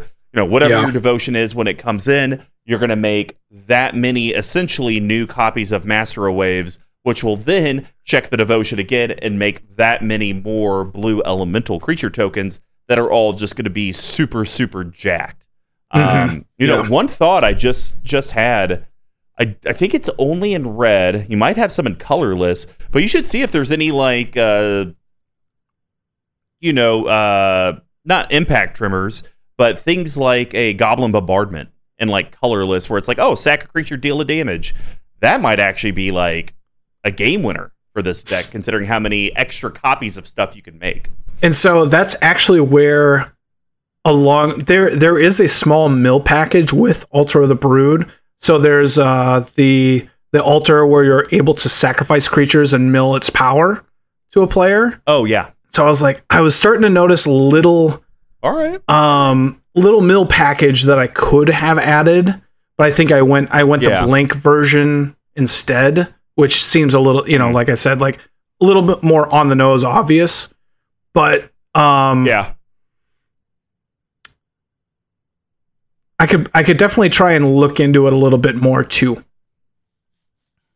Yeah. 'Cause I- that I like what you're thinking. Cool. I like what you're thinking. but uh yeah I, i'm just thinking like a lot of these like little baby because like it's it, they can't compound infinite so you're you know you're gonna make a bunch of avengers Myr Battlespheres master waves but then it's gonna stop at whatever tokens they do have so it'd be kind of cool if it's like well i just created seven avengers Zendikar, so now i got 80 plants like whether it's i mill you out with altar of the brood or i'm sacking each one to deal a damage or even sacking two of them to deal a damage maybe i kill someone uh, that could be a nice little almost spice package because maybe your main goal is still living in the red zone. But it's like maybe it'd be nice if someone had uh, you know a bunch of fog effects or things like that. All right. Well my last one i'm i wasn't going to talk about it because i think it's a cheesy way to win in a token deck but the fact that you can make so many tokens at a time I actually really like it for this deck. So Epic Struggle, very cool Mm. card. So two colorless green green enchantment. Uh, it comes in at about six bucks. At the beginning of your upkeep, uh, if you control 20 or more creatures, you win the game. Pretty simple. Yeah. That's it. Don't know if there's a lot to talk about, but uh, people love win the game cards uh, that Yeah. state it. You have another card in here that does the same thing. Um, Biovisionary. yeah, I mean, yeah, I think the biggest thing that I see Epic struggle struggling with is the fact that it you are going to have to do it as an enchantment. So that means sorcery speed. You don't have Yep. ways to go at flash in here that I saw at least. no, no, I Um, didn't. So you're going to have to do it on your turn, and you're going to have to wait that turn cycle, and you're going to have to battle everyone coming at your ass. Yeah. And if you lose some Yep. creatures, then you don't get the effect, and you're at it again. Uh, so I think if you could figure, even if you put in that land where you pay Simic, tap it, you can now play stuff at instant speed. Even if you just put that in here, I think that makes this card infinitely better. It's still a cute card. I just I see it being very difficult to any of these things where it's at your upkeep, you win the game. If you can't do it at instant speed, it's like, man, you're you're asking a lot. You're asking the table to have no answers. yep. I, I fully agree with you. Um, and that's why um, I, I like so I like this in Biovisionary since they're doing very similar things. In Biovisionaries, if you have four copies of it, you win the game at the end of your turn. So that's a little bit quicker. But at the same Well, that's time, so much quicker, yeah, so much yeah. quicker. So you can just like biovisionary, make a bunch of tokens, make them biovisionary, win the game at the end of your turn. You you can do that. Yep. Um, and so I know people like I win the game cards. I Mhm. don't necessarily because it pay you more. it fe- well yeah and and it also feels very combo-y a little bit and i try and avoid combos um and so it's it's something that i plan on cutting but i feel bad about it because it but it but it's one of those like same as agent of treachery it's one of those ways that like it's stalled out you're able to just meet your mark win the game and, and so it's in there but i don't know uh, to me it's not a ton of fun Mm. Well, you know, you're you're allowed to be wrong, and that's all right. um, all right. Uh, what is what is your last yeast card? so i want to talk about um Saproling Symbiosis? Because it is I, I want to there there are a lot of just like sorcery speed cards that are going not a lot but there are cards that make a ton of tokens at once. And i i just want to my opinion is this is the best one. Because it allows you to uh it's three colorless green uh, you may well, it doesn't matter. The instant speed version doesn't matter, but put a one-one green Saproling to- creature token into play for each creature you control. So there are ones that like create a token of every token that you control. Um, I have Beacon of Creation in here, which is uh, create a snake token for each force you have. Um, I believe I have one more in here, and so there's like a mixture of sorcery speed, instant speed cards that you can use to create a, a bunch of tokens at once. And and the Mhm. big thing is is where you want to be is you you do want to be making a bunch of tokens at once because it if you're only making one, you're just not doing enough. Uh, Oh, okay. Because this is mid to late game when you're making those tokens when Esix is out and you're hoping that you're it's in play, and so Yep. you want something that's making a bunch of tokens at once. Um Yeah. and so that that's keep that in your mind if you want to build with Esix. Um and I think Sym- uh, Saproling Symbiosis is the best one. Um and you can go that way, but I've really liked the creatures better. So I've I've cut more of the spells and sorceries probably just because I like the idea of being able to, um, if I want a ton of tokens, I like the Master of Waves where it's just like make five, then make 20. You know what I mean? oh, okay. And versus Yeah. like, okay, I'm only making you know, the six from Saproling Symbiosis or whatever, but being able to play like follow up a Master of Waves with a Saproling Symbiosis goes nuts, right? And so Mhm. I, I would suggest when you're building, have a few, not a lot, of spells that Okay. create tokens versus having creatures that make tokens because you can always choose the creature that you had come into play making the tokens that kind of like it's a bit of a doubling season effect without needing Mhm. doubling season and so that's more of like consistency reasons um but again whatever you're comfortable with if you're building tokens or whatever deck you're doing so that that's just Yeah. my thought Sure. Yeah, I mean, I I like it. It's fine. I mean, your goal of your deck is to make a crap ton of tokens, yeah so it would lead to believe that this would be a doubling season type of a thing. Because for mana, I'm basically going to double everything that I have.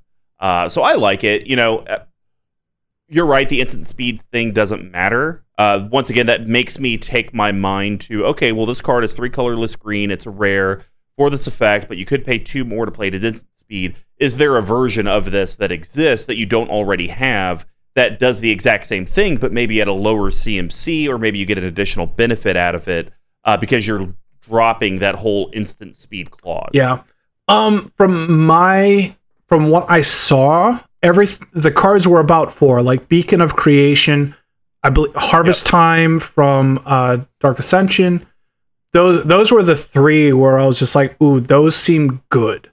Um and then there's Yeah. like a blue card that like makes a token for every creature an opponent controls, but that's at like seven mana. Um and so four seemed to be the lowest that I noticed for making a bunch of tokens at once. Oh, okay. Gotcha. All right. Well, I think that's going to wrap up the yeast section. Now we're going to head over to the spice. Um, I'm basically just going to talk about the spell that's a, your backup commander. Uh, I've I've talked about it. Esix isn't Yep. necessarily fragile. It's just it's six mana and it's only a four four. And people are going to want to kill it once they figure it out. So this card being able able to foretell it early in the game, make it untouchable, and then when you need to do it, pull Yep. the trigger is very cool. So Mystic Reflection, amazing card, so cool. So colorless blue instant. It does have foretell, so you uh, can pay two colorless, exile the card from your hand face down. Then at any point when you have priority, uh, you could cast it for a single blue. Um, and when you do, choose target non legendary creature. The next time one or more creatures or planeswalkers would enter the battlefield this turn, they enter as copies of the chosen creature. And I like this in Spice because I think on its on its face level, Laura, you put it in here because it's like, well, if I can't have Esix out, this at least kind of Mhm. gets me the effect. Or maybe I've already used Esix effect, so I'd like to do Yeah. it again. So then I'll I'll do the Mystic Reflection. Yes. I look at this also as a defensive measure because the Planeswalker thing is interesting. There's a lot of mass reanimate Planeswalker stuff. Well, and it doesn't even say token creatures, just one or more creatures. So, you know what? I don't like you bringing uh, the Glorious Rebirth or Primeval's Rebirth. There we go. Uh, I don't like you getting that off because no one had a counter spell, and I see you got like 40 Planeswalkers in your graveyard.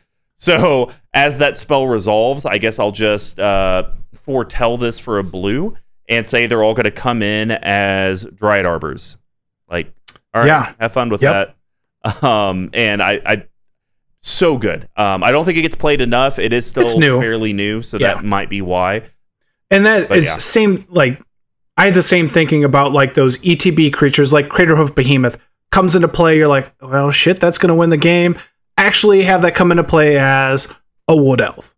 Like it just you you can just Yep. nerf those awesome creatures that are coming into play or those planeswalkers and in totally agree that it's that flexibility of like second Mhm. you if you really need that Esix trigger you can do it again or do it if they're targeting Esix like you're saying but being able to neuter one of those cards that are like okay game's going to end unless i do something and and i like i said i Yeah. don't play counter spells and s- or as nearly as much as i should and so having these kind of spells allows me to save my ass every once in a while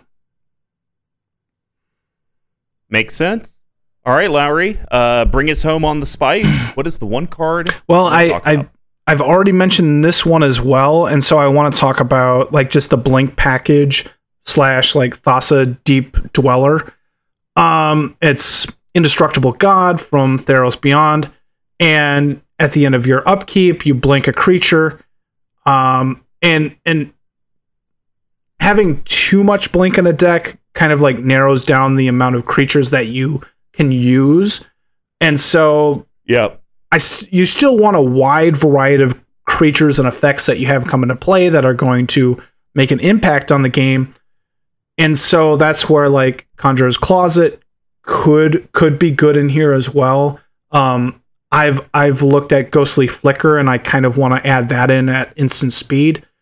Um because also like it's it's a little bit like that uh the goose effect like later in the game i'm not Oh, getting yeah. those tokens i'm not drawing like i'm just getting utility which is nice but i'm not getting those big effects that i'm looking for that blink that Mhm. blink can get me there or like if Yeah. i just go like turn two or three wood elves turn the next turn i go thassa or a blink effect it gets me to five and six and i'm able to play uh, or with like a wood elves or a farhaven elf. Like being able to Sure. get fractal bloom out earlier. And so like it just seems to work. Or i'm able to get that that removal better or the token. It's it's a little bit like a clone but and so i can choose what is the best effect that i want to have happen right now at the at the end of my turn but and so i've really liked it um i think it's a fantastic card and there's a reason why it's what 10 15 bucks at this point so Mm-hmm. Yep. Coming in 12 to 18. yeah so the the card is So, really good. Oh, it's it is really good. I actually think it's better than the OG Thassa God. Um, just me personally, I would rather blink than scry. Um, I want to challenge you on a thought. Though. Okay. Well, we're kind of listening through here.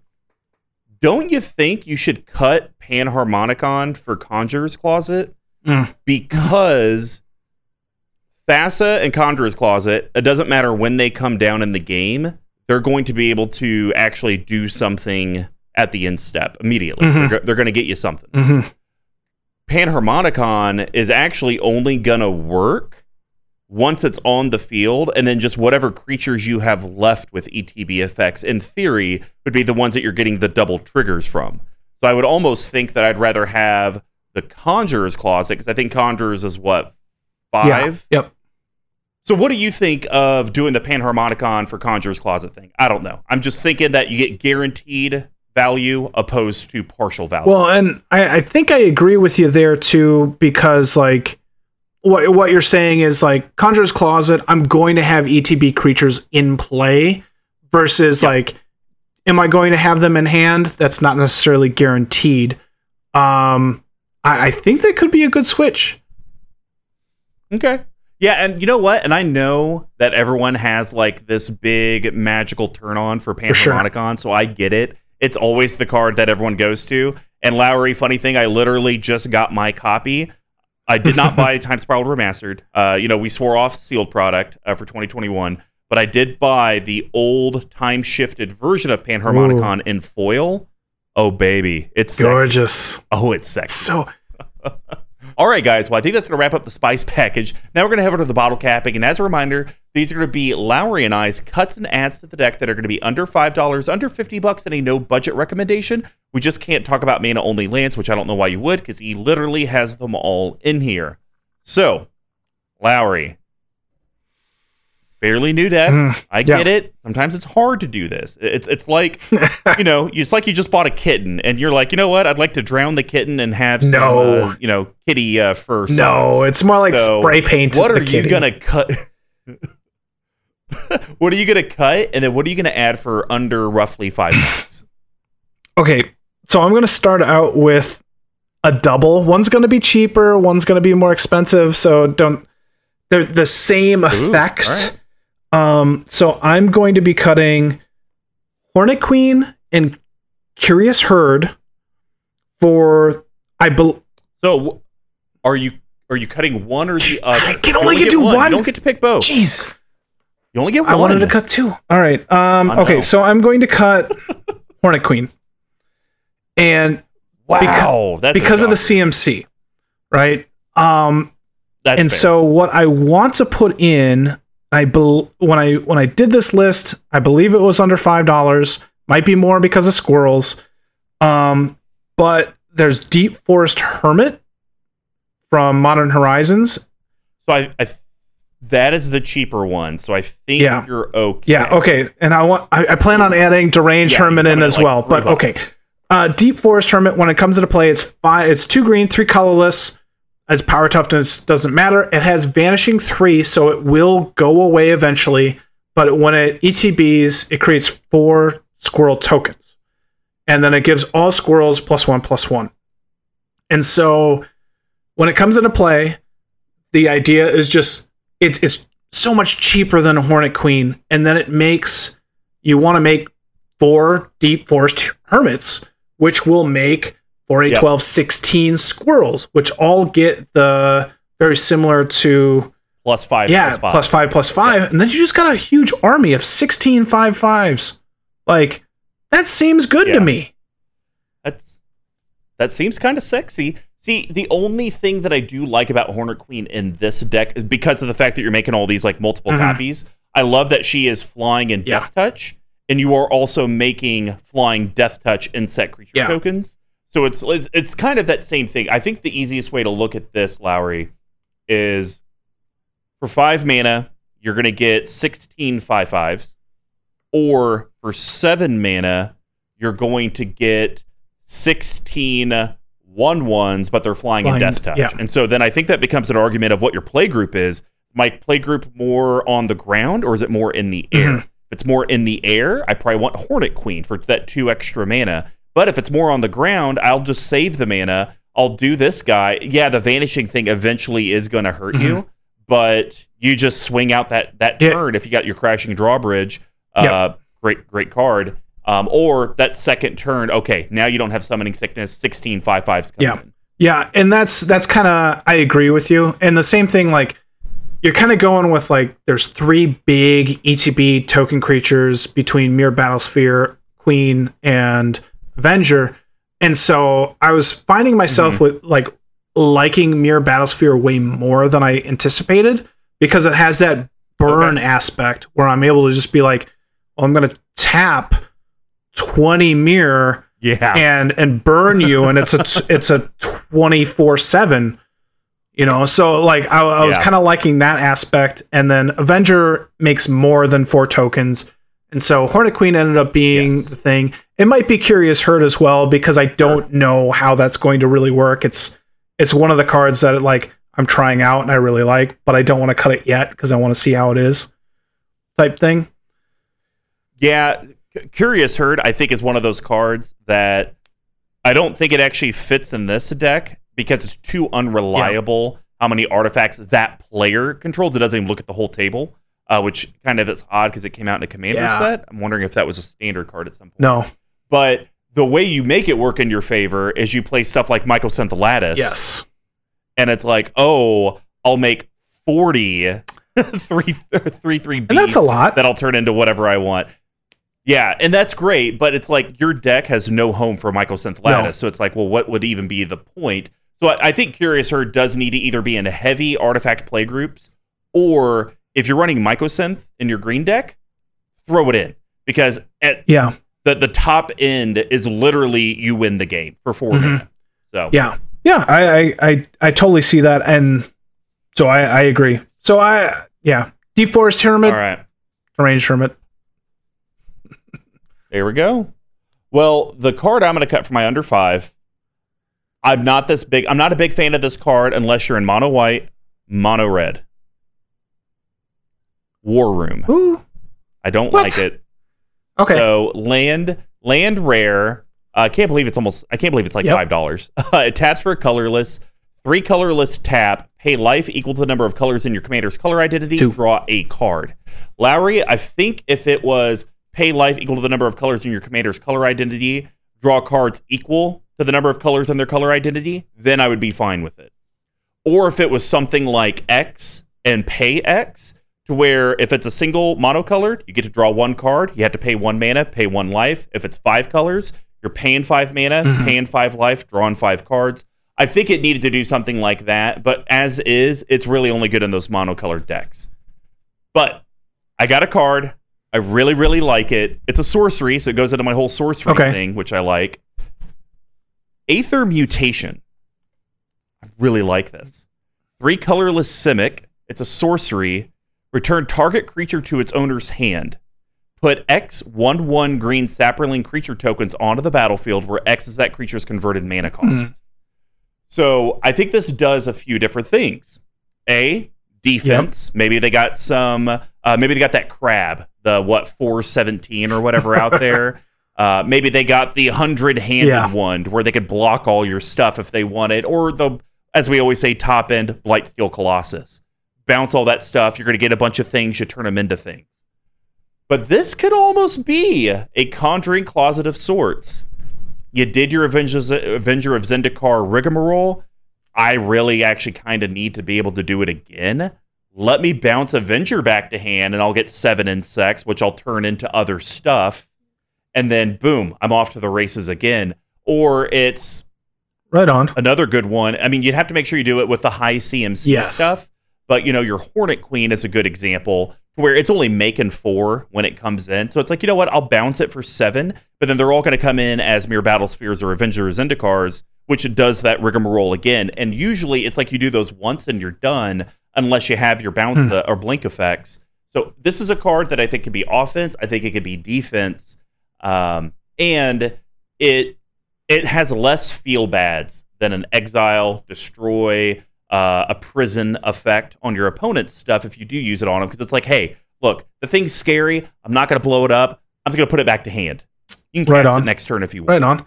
Yeah, I I like that. I don't I don't I'm gonna have to look it up afterwards, but um I don't know. I really like War Room as well. And so it, it seems like something that I would Well, re, like do with ini- like Pongify.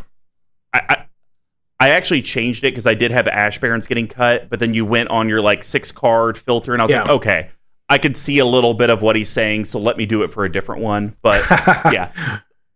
No matter what, and you know what, I think you have enough ramp in here. Thirty-six lands, you'd be fine going to thirty-five. taking me out of my comfort zone. but I, yeah, I, I'm, I I'm okay with that. I'll definitely, I'm sure I have the card. Which is it from like Gatecrash or something, or is it from the new? Uh, no, it's from Apocalypse. Oh, Twenty-five. cents. I am not sure. And it's three and a Simic. Oh, is it five mana then?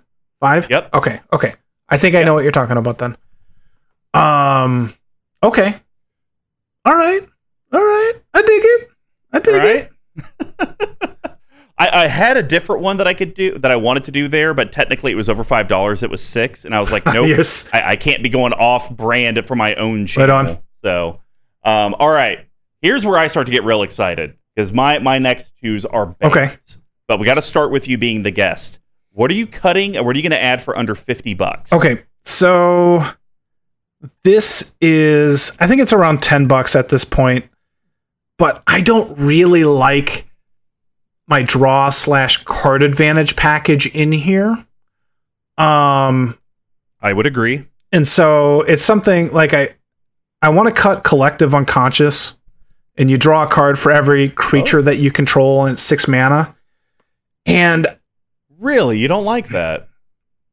it's it's either drawing me like three cards or 50 that's what it seems like and and Okay. i and i want right, something a fair. little bit more like consistent i want more than three but i don't need 50 type thing um and so what i'm thinking i want to try out in its place is still higher cmc but i want to try genesis wave and it's Oh, three okay. colorless or three green x and you get to reveal X cards and you put all permanents into play that are X or less. Um, more than likely, I think my top end is seven with Hornet Queen, Myr's Battlesphere, and, Mhm. and I'm gonna hit. You know, I can I can pay ten mana in this deck, and it's going to get me Sure. A lot of triggers off of Parallel Lives or Panharmonicon or stuff like that. And and I just I can see it going like instead of drawing 50 cards and scaring a crap ton of people, I can see it putting seven, ten permanents into play and people going, oh, the game's over next turn. So it feels like it's a, a card advantage Mhm. slash game ender the next turn. You wouldn't rather do like finale of devastation? That's one of those cards. Yeah, yeah, yeah. yeah you're not wrong. You're not wrong. I mean, I know you're a fan of it. I know you like it. You're not wrong. Um, I it's one of those cards that I Uh, feel like are I- a I little will- too good.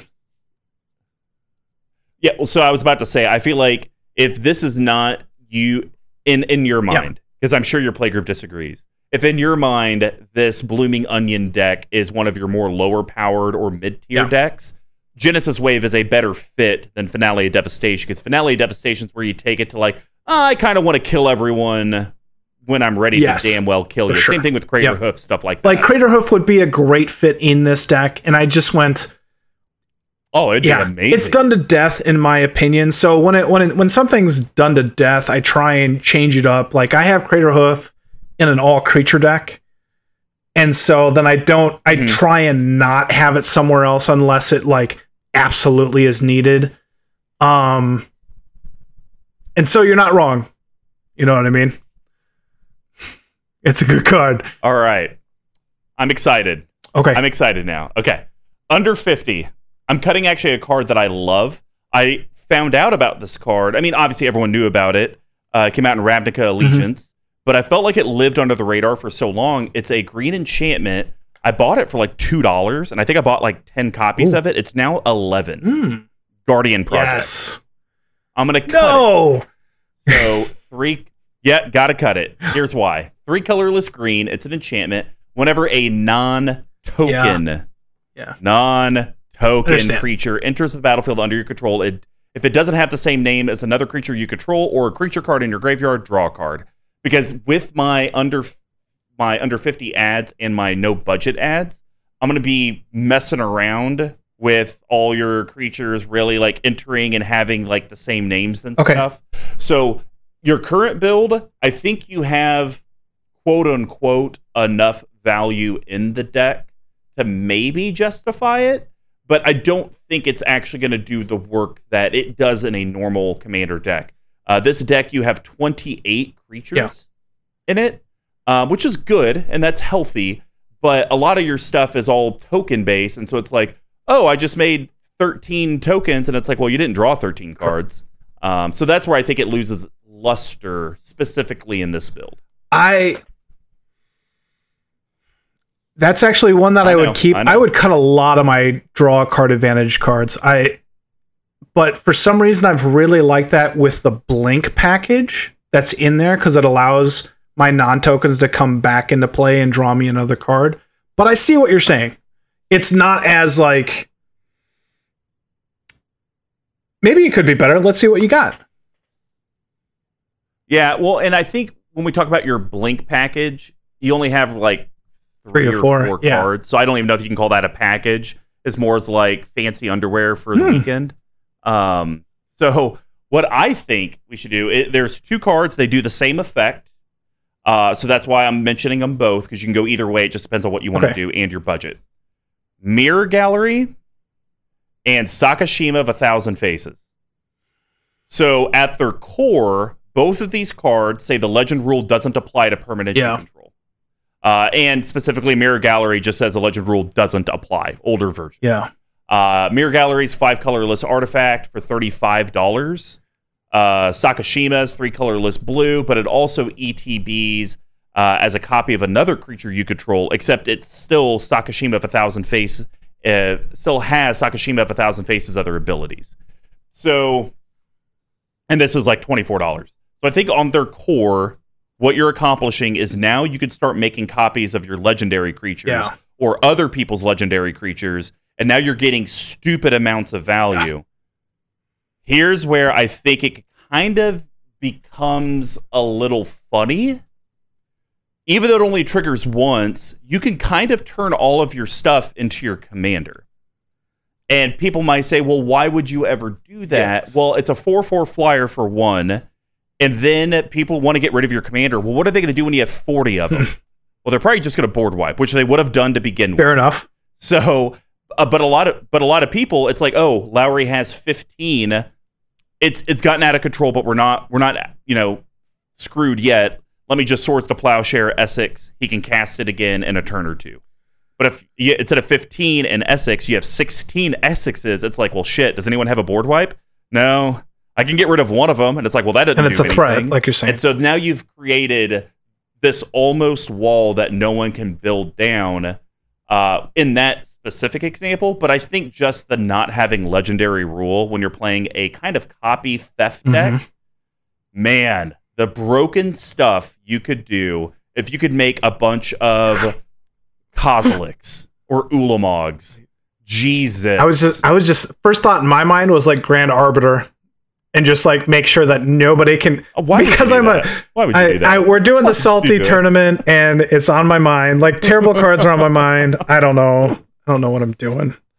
But uh, yeah, a Hullbreacher would be good. But so, I like where you're thinking. That seems yeah, seems solid. and and my next one is actually going to be better than this. It's just you need these cards to make my last card actually work in the way that we want it Okay. to work. Uh, but Sakashima of the Thousand Faces enters a copy of a creature you control, except it has its other abilities. You don't get the legend rule. The other one's just an artifact where you lose the legend rule. So Mhm. that's where I think we should go for the under 50. Um, I cannot wait for you to hear the Okay. last one. The last one's really what just nails this guy home. Like it's a drunk prom night and two. Well, it also works with the Venser Uh, thing too. So, jeez, prom. Yep. Eh, yeah.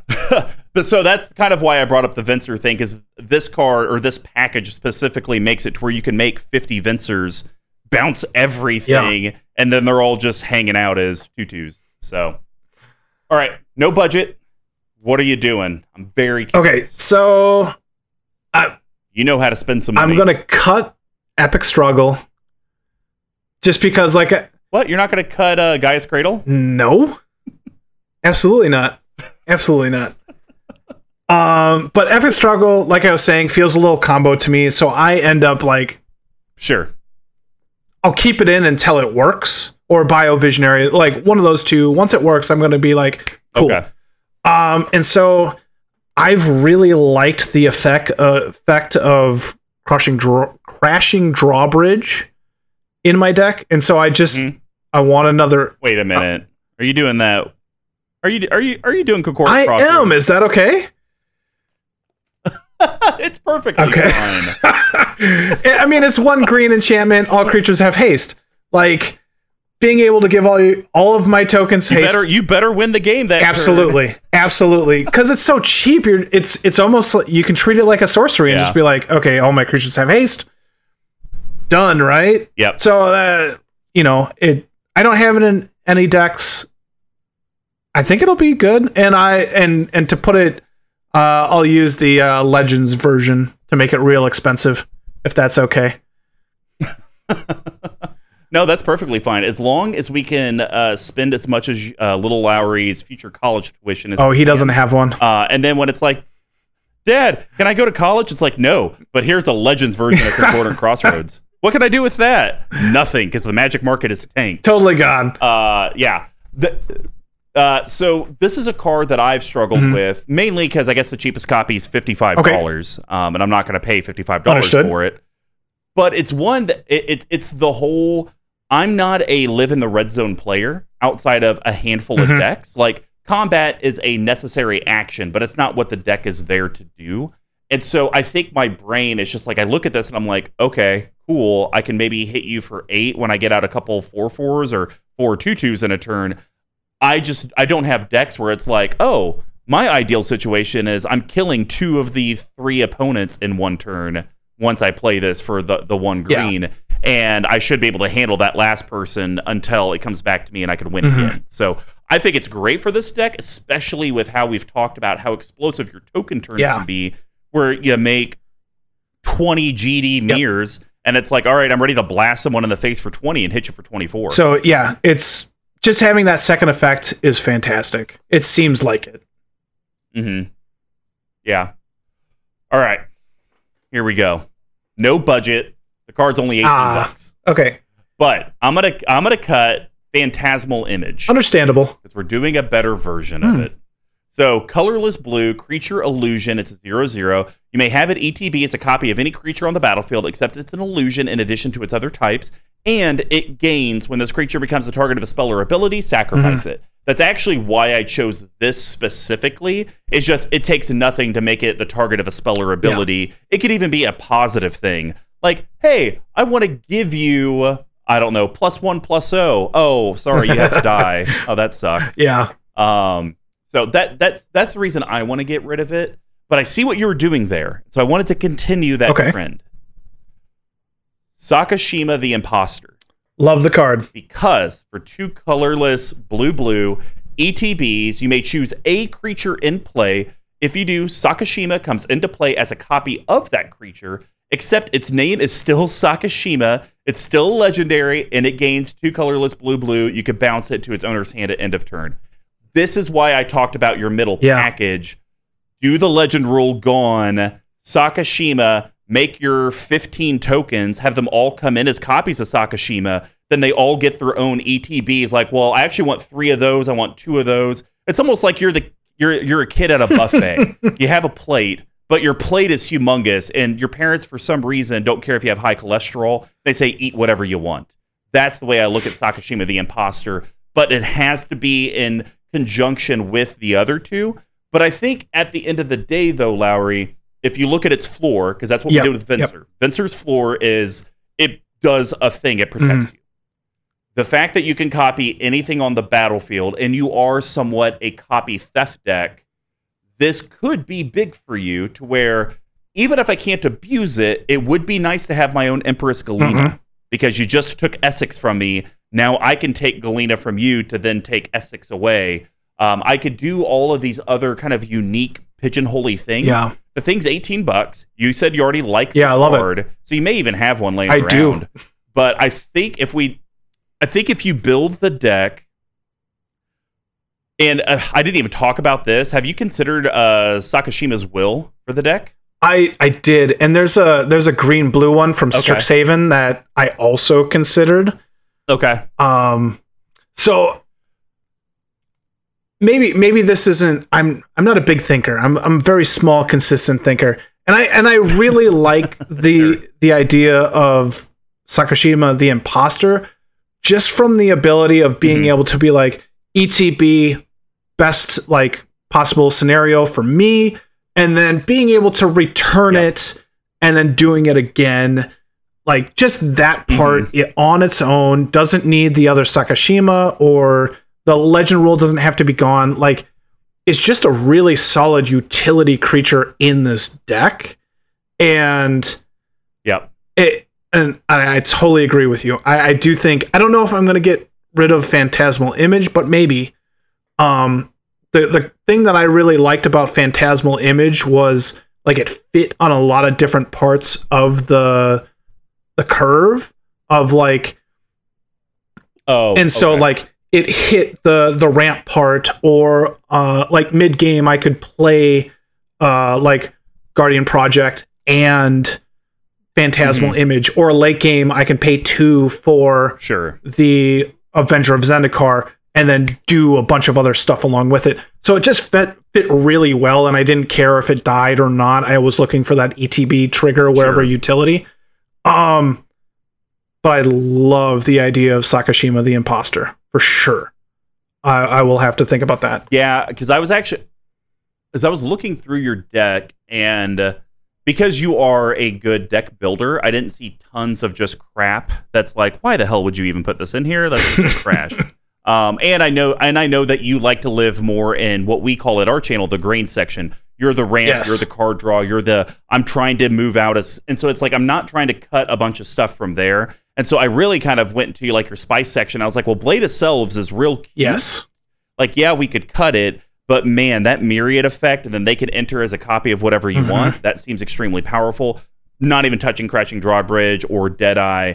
Essence Flux was one that maybe, but I was like, this could might be protection for Esix. So maybe we can't get rid of that. And we've already talked about a bunch of the other ones. So, uh, but if you could find a home for it, I think you should look into it. And I think you need to just, I think it's basically if you want the imposter, I think you need to get a thousand faces in there because I just think once again, like with Venser, the floor is fine enough to keep it there, but you still need a way to make its ceiling worthwhile. And I think a thousand faces makes your other legendary stuff like Venser uh, well worth it.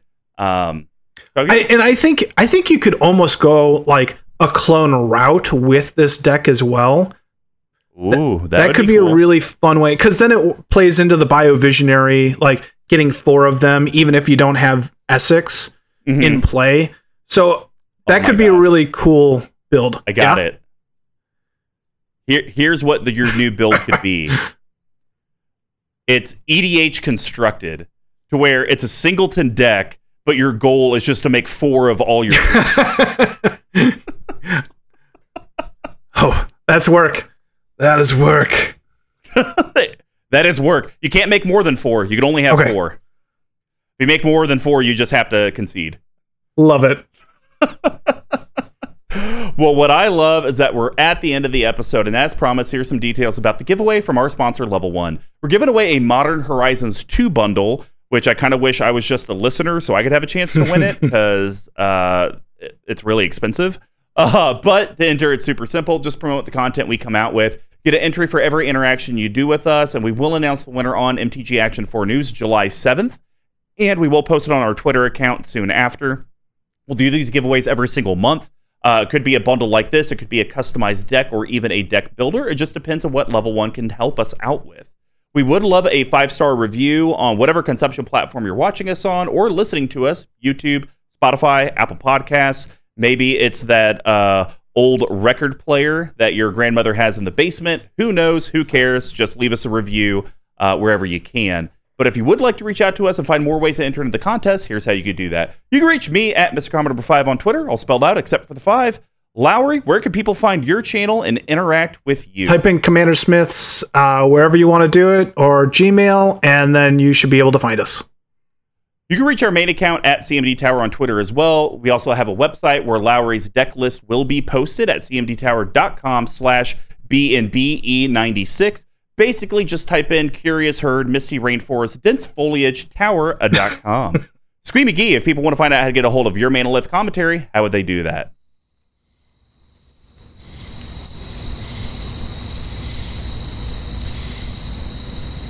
He can help you with all your audio needs and does have a full studio. And now that we are kind of out of the pandemic to an extent, uh, feel free to come to the KC Metro area and jam out.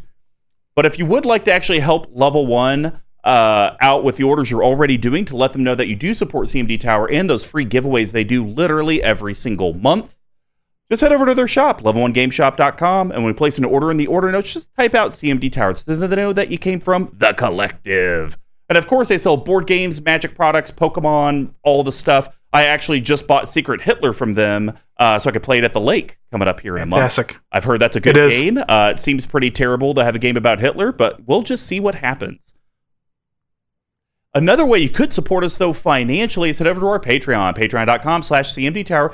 We have several different reward tiers uh, from as simple as what we talked about earlier, the dollar Discord access. Of course, the most popular one is the Squeeze Choir for $5 a month.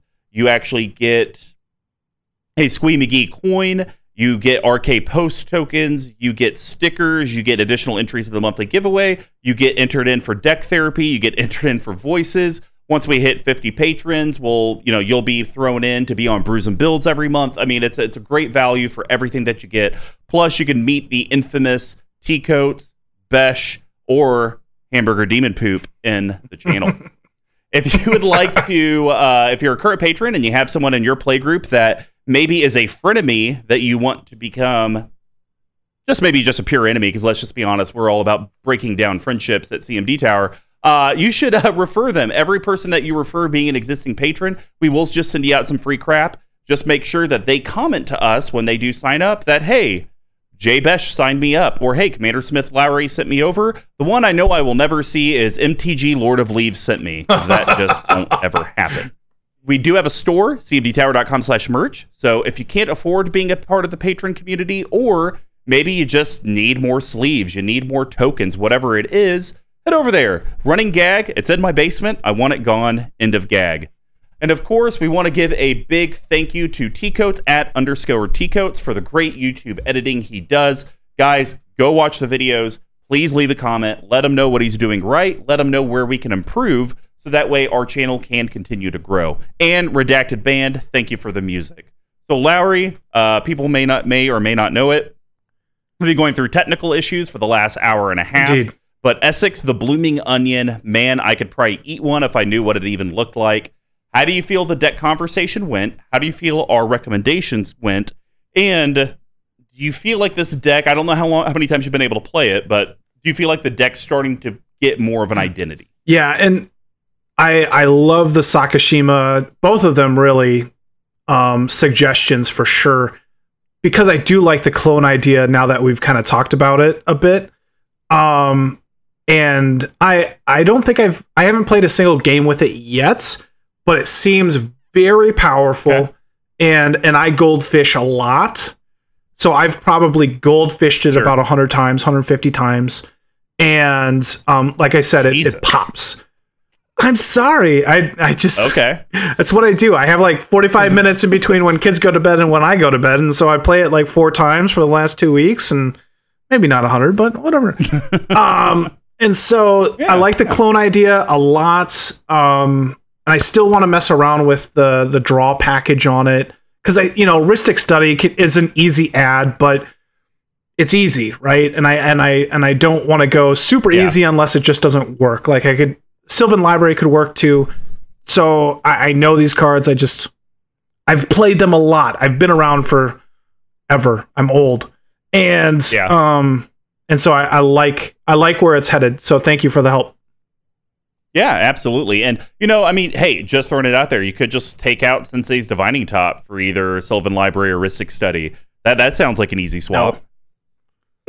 or Thought Vessel. Maybe take out Thought Vessel for uh, good old Sylvan If Library. if I get rid of the unconscious or the collective unconscious, like I was, you're probably right. You're probably right.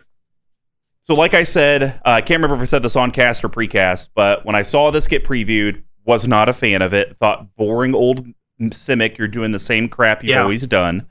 Um, after seeing the deck played in real life and uh, talking about it today, uh, at its core, Esix is just another Simic commander that does the same thing that a lot of other ones Indeed. do. But I think with the restrictions on the card, only during your turn, and you can only do it once, it's given Simic this kind of weird uh, fractal handcuffs that it could still do some very strong stuff, but it has to go more the pace of the table. It's going to have to go more the pace of the Rakdos deck or the mono black deck. And that's actually where I think, weirdly enough, it makes it interesting. Is it's extremely powerful like Simic is, but we've taken you down a couple notches because you can't do stuff at instant speed during other Yeah. people's turns and get the value. You're just doing normal green blue things. And you can't abuse it by doing Avenger of Zendikar, making a bunch of Zendikar, and then just going infinite and like, haha, I got a billion of them.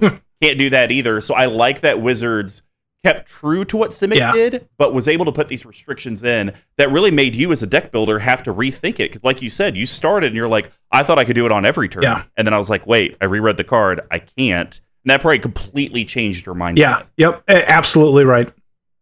All right, guys. Well, Lowry and uh, MC number five signing off. Bye Thanks for listening. Bye.